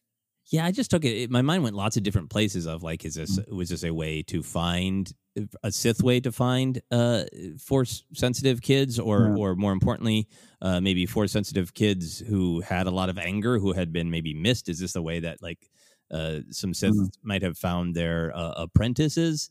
Um, and also just when you know you're dealing with somebody as as evil as the the Sith, the technology to scan for you know a specific species. like, Yeah, you yeah, can't right. imagine that's for a good reason, right? You know, Exactly. Uh, yeah. So I just uh, I was really intrigued by it from lots of different. Um, it's such a Mhm. great, creepy, lore based way to kind of deal with uh, the idea of um, all the different uh, horrible things that can come from uh, being monitored. You know. It's Yeah. From sort of like strange Mhm. uh, Sith Temple police state Yeah. technology. Oh, I wasn't sure. Uh, any other thoughts on the temple before we move on? No, man. Other than I, I kind of want to see it. Like I'd love to see an artist concept of it. I don't know. It just um, it's cool. I guess it's, I guess I'm in, excited by Sith lore more than Jedi lore. I got to check myself. I got to look deeper into my soul there. Oh no, man, it's great. It's uh, it's uh, yeah, because it, and you can see it like it's a, such a great symbol of temptation too. Of like, here's your salvation. If you can just behave the way we want to, you can you can make it out. Um, so let's talk. We've talked about talking about this. Let's talk about it. It, it Mhm. appeared to me, it felt to me as I read this that Hera left this book to be in a video game. Uh, she goes off to help Vanguard Squadron uh, on their assignment to get more ships. Uh, when Vanguard Squadron shows up again at the end, there's even a, a reference to a uh, one of the pilots speaking in a reptilian way, which I took to be a reference to the uh, Trandoshan that we've seen in the trailers. Uh, Mhm. how did you feel reading the book? Did it make you feel guilty or weird that like uh, we're watching these friends from this book be slaughtered and go through hell partially because we get to play a video game? That is without you and I did not compare that note before or during the reading process. I l- that's the feeling I had. I was like, you're telling me that this is the new New Republic Army, though for all intents and purposes, still right now the Rebel Alliance that we all cheered for growing up, and they are getting just destroyed. And this city's in peril, and all these horrible things are going on, and people know about it. Hera knows about that, and you can't send Wedge over. I know Wedge in the aftermath series right now having some problems. You can't send anyone, Arvel Crynyd's cousin. No one can come over and help. I felt actually was getting upset. Now again, I know whether or not the game was how far back the game was being planned. We, we know that obviously is going to go a lot farther than the announcement, and how much they worked with Freed on this novel. They work with because you had Jody Houser's t- uh, comic series tied in with the first book. So there was a lot, lot of planning. So I know there was no, this isn't like Alexander Freed was like, you know, it'd be great if they're all, if, if Hera left them, you know, they're like, this had to happen. And I'm, and as the, I'm intrigued probably more than I was about squadrons to know like, oh God, while I'm playing this, this is going on over there. Because again, it's almost like the map love I talk about of like, oh, we're we're we're on this path and that castle's right there. Like I get pulled in by that stuff a lot. So I'm going to be playing squadrons, going, can I leave? Can I go help them? Is there an option on the game to go help Alphabet Squadron? So I did have a real, real on the surface, no doubt about it, reaction to it. I was a little upset at Hera, knowing again that this had to happen. yeah.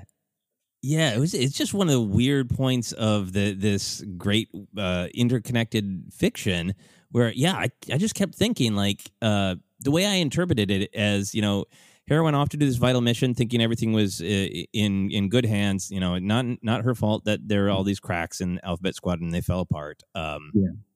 And that my interpretation was Chass managed to get her B wing back and sent that message, and then Hera's like, "Oh crap, here I come," yeah. uh, and Right, showed right. up. But then that makes me feel like playing the video game. If I'm in some, you know, fun, exciting briefing mission with Hera, where like, where's where's the button I can mash to let her know her friends are dying? well, I'm doing this. Mm-hmm. I, Yeah. I'm, okay, I'm I'm playing a training level. Move the throttles. They're dying on Troy. Press Chass is going through hell. Yeah, She's floating in space. Yeah, no, and again, I'm not because I love Hera as a character. Love she's a general. Love that she's in both these stories. Yeah, I, this is a this is an in uh, in story, tongue in cheek kind of criticism. Uh, because you're right, she does get the word and she comes back. But I get the sense she came back because the mission with Vanguard was done. you know, like I don't know. yeah. I guess that'll be my motivation: is wrap this up as quickly as I can so Hera can get back to that system.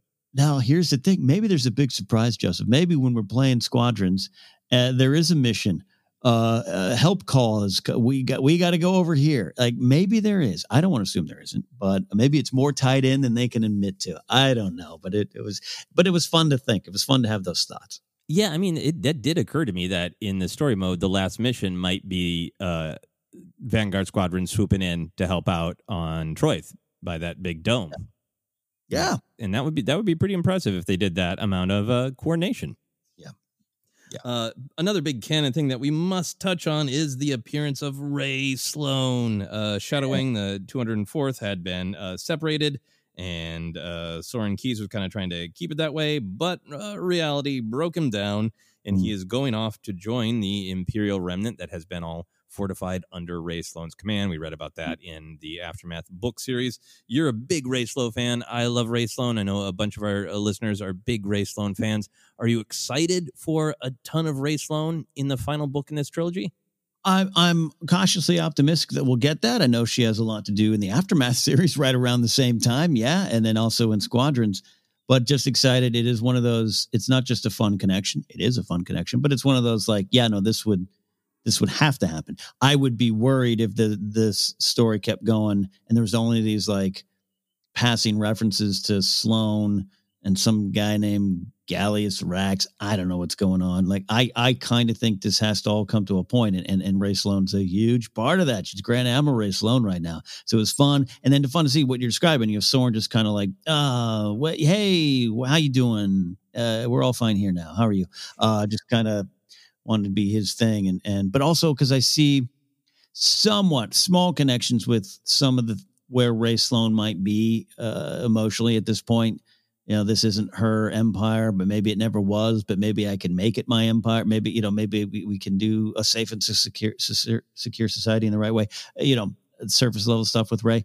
Um so yeah I, not that her and Soran are like on the same same page but you know he he's interesting in that way. He's not full empire in, in a way Uh, yeah, no, I, I totally agree. I think that's what's really interesting. I like the character, um, but the character of Rae Sloane to me it does feel like the can I can I make something that works out of this? And here Mm. is Soran going to come in with all this baggage of like, hey, I kind of tried to walk Mm-hmm. away from the empire and just be loyal to the people involved, and I hey, got this creepy sentinel constantly reminding me that this is always going to be uh, Palpatine's empire, and like, are they going to be able to be honest enough, Rae and Soran, to Mm-hmm. connect with one another? And then on top of that, knowing that Rae's uh, gonna Sloane's gonna end up heading off to have some sort of, we assume, adventures in the beginnings of the First Order, which she might be trying to really go like, all right, now I'm going to take this. Now it's mine. Now I'm going to reshape it. And then kind of the tragedy of knowing no, it's it's always Palpatine's thing. It's literally Palpatine's thing, as we learn in, in Rise of Skywalker, and Yeah. seeing how much uh, since the, these books have already been a dealing with those war versus lore moments. I'm I'm really curious to see if Rae Sloane gets to wrestle with. I want this to be about the real people, not the creepy uh, cult Sith BS. But I guess I don't have a choice. It's it's you know, it's all tied up. Yeah, I, I would love to. I think could that could really sync up nicely. Um, I think there's a lot of things she already already knows. She already realizes. I I'm not saying I need Soran to sweep in and give her the piece of enlightenment she couldn't figure out herself. But if he's that this idea of of what he's feeling of man, have you run into those Sentinel droids? Uh, Palpatine, the shadow is over because in at the end of Aftermath. Spoilers for those who haven't haven't read Aftermath. I've always kind of interpreted and taken it as you know, Gallius Rax is like, yes, yes, you can do this. I, I, uh, kill me, but go on and serve the emperor. And she's like, I ain't serving the emperor. I've maintained my uh, individuality the entire time because I've had to. All the obstacles I've overcome. So how do those things sync up? Where, where then she goes into the unknown regions and is like, oh boy, this shadow is here. Damn it. Uh, Yeah. and fights against that. It could, could be some really intriguing Rae Sloane uh, lore in the next book. I don't want to get my expe- expectations too high. I can't imagine she'd be a super main character in this, but I, I definitely, definitely want more. Yeah, yeah, but it seems unavoidable that those themes and stakes will be there if Rae Sloane is there. Uh, avoidable. Yeah.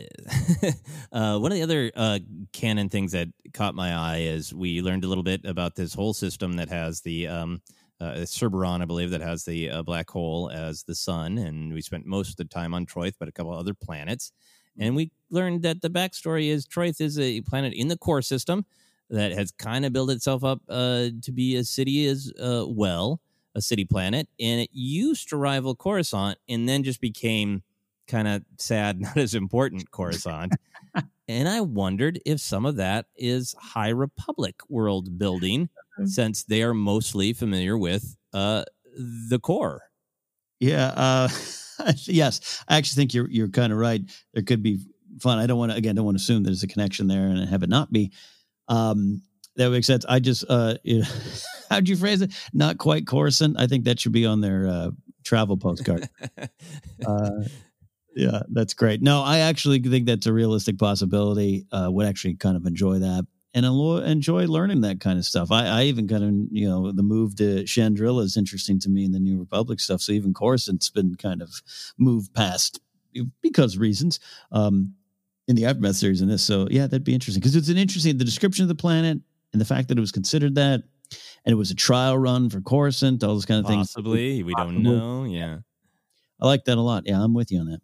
Yeah, because I, I think you know we definitely know some core worlds, but since that's the foundation in the High Republic of what you know, I know we're going to be out in the frontier, uh, but that's the world, the galaxy that they know. I I like populating it a little bit more because you know it's got to be more than you know just Coruscant and you know Alderaan Mhm. and all that uh, for Totally. core planets. Um, this isn't a big canon thing. Just if I thought this mention was great that uh, that there were rumors that the New Republic was making Hoth a prison for Imperial loyalists. It was great. That was great. And I kind of want that to happen now. Yeah, and then yeah, as soon as I read that, I was like, great, and I was like, oh, it's just a rumor. I don't think they'd really do that. Like, well, right. Just another Star Wars rumor from some unnamed source. Exactly. Their world is so much like ours. Uh, any other fun minor details that you particularly enjoyed that we haven't discussed yet? Oh man, no, I think I think we got to a lot of them as, as what I remember. Um, you know, because it isn't it isn't built like say Queen's Peril, where you're really truly now you're inside Phantom Menace and you're getting these connections and revelations, and it's its own story, it's its own world. Uh, it, it ties into it, and I sometimes. I, I love it. I don't think I don't want the book to be or the series to be different, but sometimes I I, I miss much like we did in Aftermath. I, I again uh, uh, not Wendig's uh, decision either, but just I sometimes miss some of the main characters popping around. It, it wouldn't necessarily work. I don't need Han flying in here. I don't. I don't need it for the story. Um, and I like, actually, really love because I've always been obsessed with the idea of, hey, those are the superstars, and here's the people who aren't superstars, and they're going to have some thoughts and whispers and rumors about Leia, Han, Mothma, Nadine, all those characters, uh, Nadine. Um, you know, so I, I, I like I like it, but uh, you know, sometimes sometimes I miss a little more direct connection.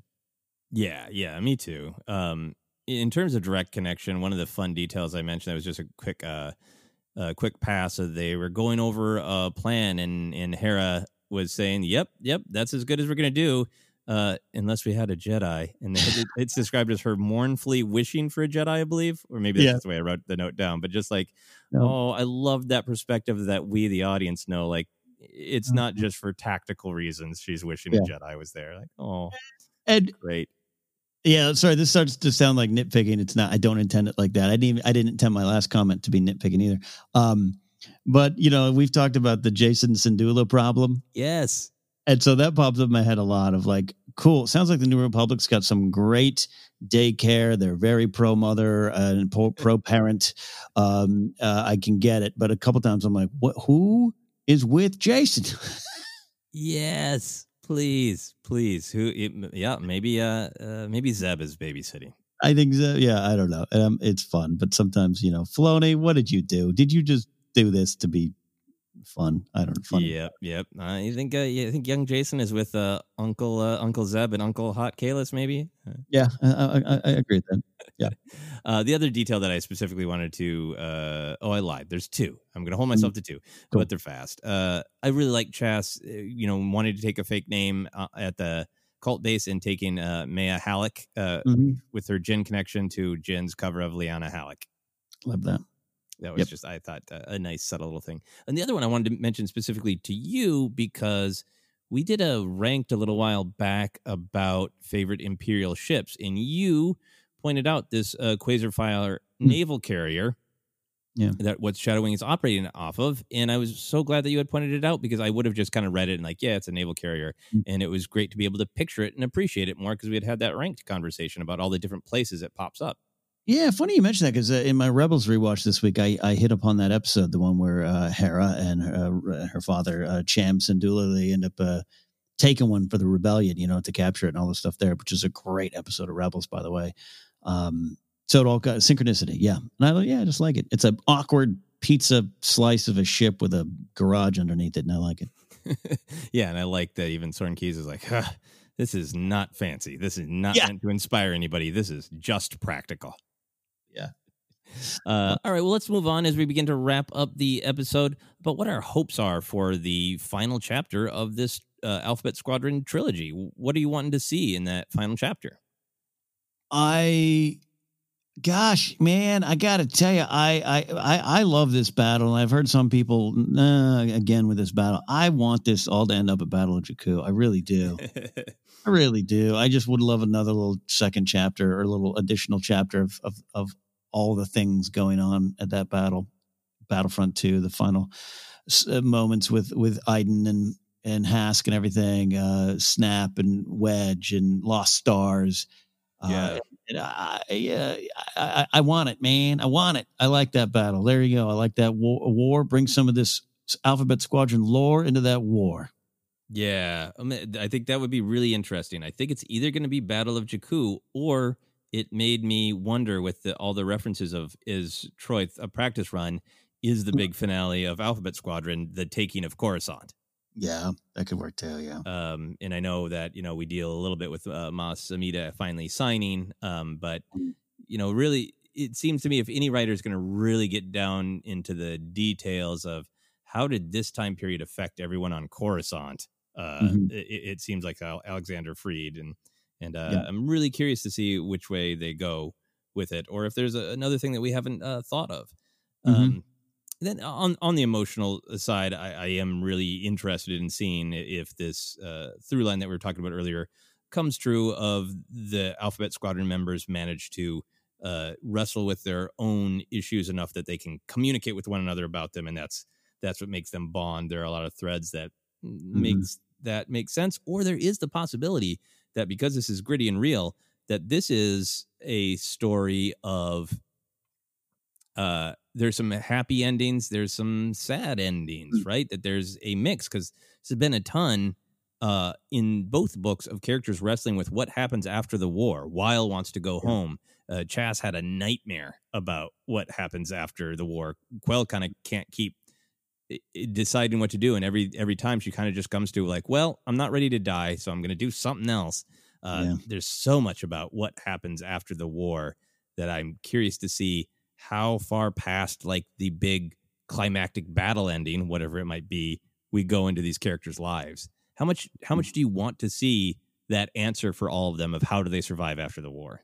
I do. I do kind of want to see those endings, uh, uh, or what it could mean, and, and who, and if anyone else dies. Uh, I mean, uh, that's not that they're going to pull a Rogue One ending here, but uh, it's possible.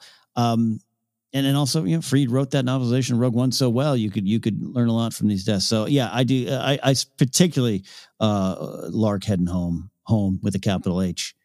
Uh, and does he belong there? Does he feel like he belongs there anymore? Is is he is he out of the Shire for good? Yeah, yeah. And uh, does he have a meet cute with Blink, and they they go home together? yes. I'm, I'm thinking not. I'm thinking not. Uh, do you feel like in a true cliffhanger fashion? Do you feel excited, wary, uh, any number of emotions about Quell, about whether or not she will, you know, make what is from our perspective the right choice and, and rejoin the the New Republic? I, yeah, I, I, it, I, I don't here. I, I don't think she'll stick with the Empire.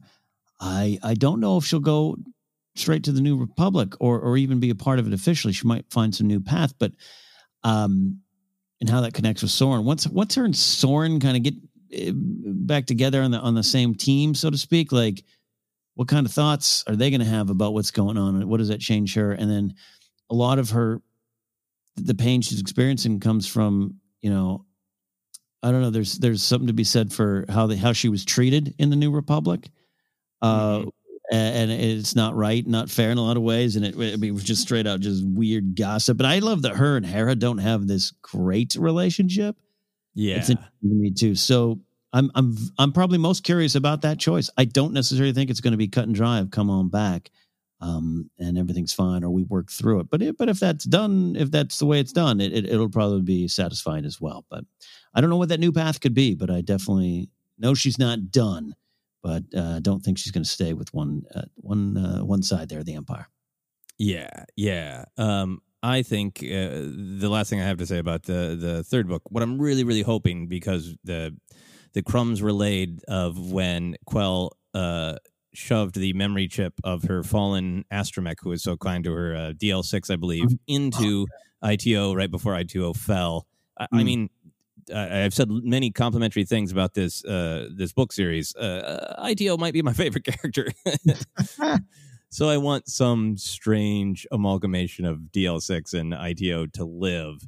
And uh, my, my guess is that information about what went down on the planetoid will come to some of the Alphabet Squadron characters uh, by that droid surviving in some form or fashion. I like that. And then that will lead either that or that droid finds Quell, and that droid is the one who who helps Quell uh, come to peace with herself. Yeah. yeah. Uh, So maybe maybe the final book in Alphabet Squadron will be called Star Wars colon Alphabet Squadron colon Droid Therapy. Throw in a therapy Ewok. Uh, we got a team. All right. Uh, any any final thoughts uh, before we wrap up here? No, other than I got to say, I really enjoyed this book, but I had a, even more fun discussing it, which tells me that there's a lot in this book, and and I think you out there listening probably maybe had some of the same things. If yeah, you had to maybe work to get through some sections. It wasn't as fast and zippy as other Star Wars adventures, but there's some big themes and some big questions about the Star Wars we know. The light, the dark, the Jedi, the Sith, the Rebels, the New Republic, the Empire, and I, I really love. Uh, at the end of the day, when I close this book, I was like, that was a good read. Yeah, absolutely. I totally agree with you. I'm going to wrap us up, Ken, with a fun question. Okay. If you had to call one of these people from the book for an intergalactic ride share, who would you trust? Who would you call? For your space lift. This is great because they're all different versions of rideshare drivers we've experienced. and God bless the folks to do the rideshare things and the Instacart things so we can all uh, get around and, and have a little convenience in our life. Thank you for your work. Um, uh, Chass is the one I don't want to call because she's going to blare the music and ignore me and probably not care about it. Um, uh, Quell's going to take some long route and not listen to uh, when I want to go. I don't know. Sorry, Yrica. Um, Nath's going to be grumpy, you know. Uh, and I I like to be chatty in the car at first, and then I like to shut up if if the if if if I get in the car and I'm, I'm and I'm I'm I'm always affable in a rideshare car, and um you know, you've been around Chicago. You and I had either cabs or ride shares. You could, uh, you know, someone would be like, "Oh yeah, I'll, I'll chit chat with anyone about anything they got." Um, but also, I enjoy silence in cars. So, Kairos at the end of the day is my choice. you can get that chit chat out of the way. No, you were uh, you were a real trooper. You did some you did some chitting and some chatting, and we had some we had some strange drivers. And oh yeah, you did a great job. Uh, I'm just remembering some of the highlights of Star Wars Celebration, the rideshare stories. Yeah, you uh, you jumped on the proverbial uh, thermal detonator for both of us on a lot, lot, of those. So thank you. So I guess I guess my main thing is I you know whoever I call, I, I'd want you in the rideshare too. Uh, which is uncomfortable because I'm going to go with Wyl in the A wing. Wyl's an amazing flyer, and I, I absolutely trust him. He will show up on time, and I could just tell Wyl like mm. it's fun to chat for a while, but uh, I think I'm going to space out now. And he'd be like, okay, sounds good. that's that's good. You ever been to my planet home? I want to visit. Are you one of the 120? You're the 120 Lyft drivers that everybody talks about. Amazing. Well, as you can see, uh, listeners, this is a book that has a bunch of deep themes and a bunch of just fun Star Wars details that will give you plenty to think about for a long time. So if you haven't and you listen to this whole uh, interview or review, uh, apologies for all the spoilers, but uh, we hope that you enjoyed the review and the book and are looking forward to the final chapter. As always, we have some stuff to plug. Uh, Ken, where can people find you? Hey, you can go to kennapzok.com and check out the, all my stuff there, but go to that charity spotlight tab. We've been highlighting, highlighting charities here uh, this week and go there and find uh, a lot of char- charities uh, either I'm a part of or been recommended by listeners and friends. Excellent. You can find me on Twitter and Instagram at Joseph Scrimshaw. Find my other comedy adventures on my website at josephscrimshaw.com. And I also suggest checking out that uh, charity tab on uh, on Ken's page. It's a great place to gather all sorts of different ideas, a way to help pe- ways to help people.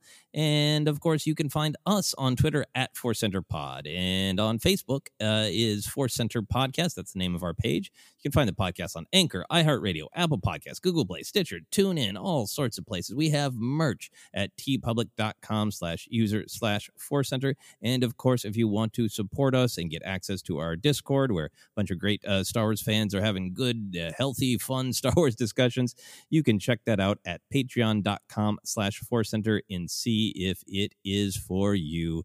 For now, that is it for Ken, for myself, and for all the poor, shattered members of Alphabet Squadron who will come together again, I believe. This has been Force Center.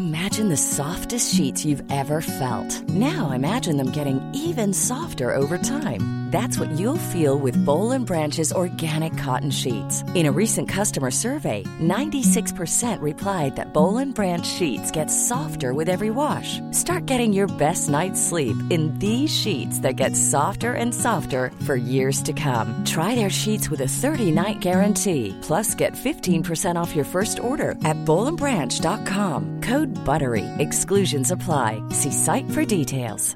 Planning for your next trip? Elevate your travel style with Quince. Quince has all the jet setting essentials you'll want for your next getaway, like European linen, premium luggage options, buttery soft Italian leather bags, and so much more and is all priced at 50 to 80% less than similar brands. Plus, Quince only works with factories that use safe and ethical manufacturing practices. Pack your bags with high-quality essentials you'll be wearing for vacations to come with Quince. Go to quince.com/pack for free shipping and 365-day returns. Planning for your next trip? Elevate your travel style with Quince. Quince has all the jet-setting essentials you'll want for your next getaway, like European linen, premium luggage options, buttery soft Italian leather bags, and so much more. And is all priced at 50 to 80% less than similar brands. Plus, Quince only works with factories that use safe and ethical manufacturing practices. Pack your bags with high-quality essentials you'll be wearing for vacations to come with Quince. Go to quince.com/pack for free shipping and 365-day returns. Mom deserves the best, and there's no better place to shop for Mother's Day than Whole Foods Market. They're your destination for unbeatable savings, from premium gifts to show-stopping flowers and irresistible desserts. Start by saving 33% with Prime on all body care and candles. Then get a 15-stem bunch of tulips for just $9.99 each with Prime. Round out Mom's menu with festive rosé, irresistible berry chantilly cake, and more special treats. Come celebrate Mother's Day at Whole Foods Market. Hi, I'm Daniel, founder of Pretty Litter. Did you know cats tend to hide symptoms of sickness and pain? I learned this the hard way after losing my cat, Gingy. So I created Pretty Litter, a health monitoring litter that helps detect early signs of illness by changing colors, saving you money and potentially your cat's life. Pretty Litter is veterinarian developed, and it's the easiest way to keep tabs on your fur baby's health right at home. Go to prettylitter.com and use code ACAST for 20% off your first order and a free cat toy. Terms and conditions apply. See site for details. When you make decisions for your company, you look for the no brainers. And if you have a lot of mailing to do, stamps.com is the ultimate no brainer. It streamlines your processes to make your business more efficient, which makes you less busy. Mail checks, invoices, legal documents, and everything you need to keep your business running with stamps.com. Seamlessly connect with every major marketplace and shopping cart. Schedule package pickups and see your cheapest and fastest shipping options from different carriers with rates up to 89% off USPS and UPS rates. And with the stamps.com mobile app, you can take care of mailing and shipping wherever you are. Make the same no-brainer decision as over 1 million other businesses with stamps.com. Sign up with code program for a 4-week trial plus free postage and a free digital scale. No long-term commitments or contracts. That's stamps.com. Code program.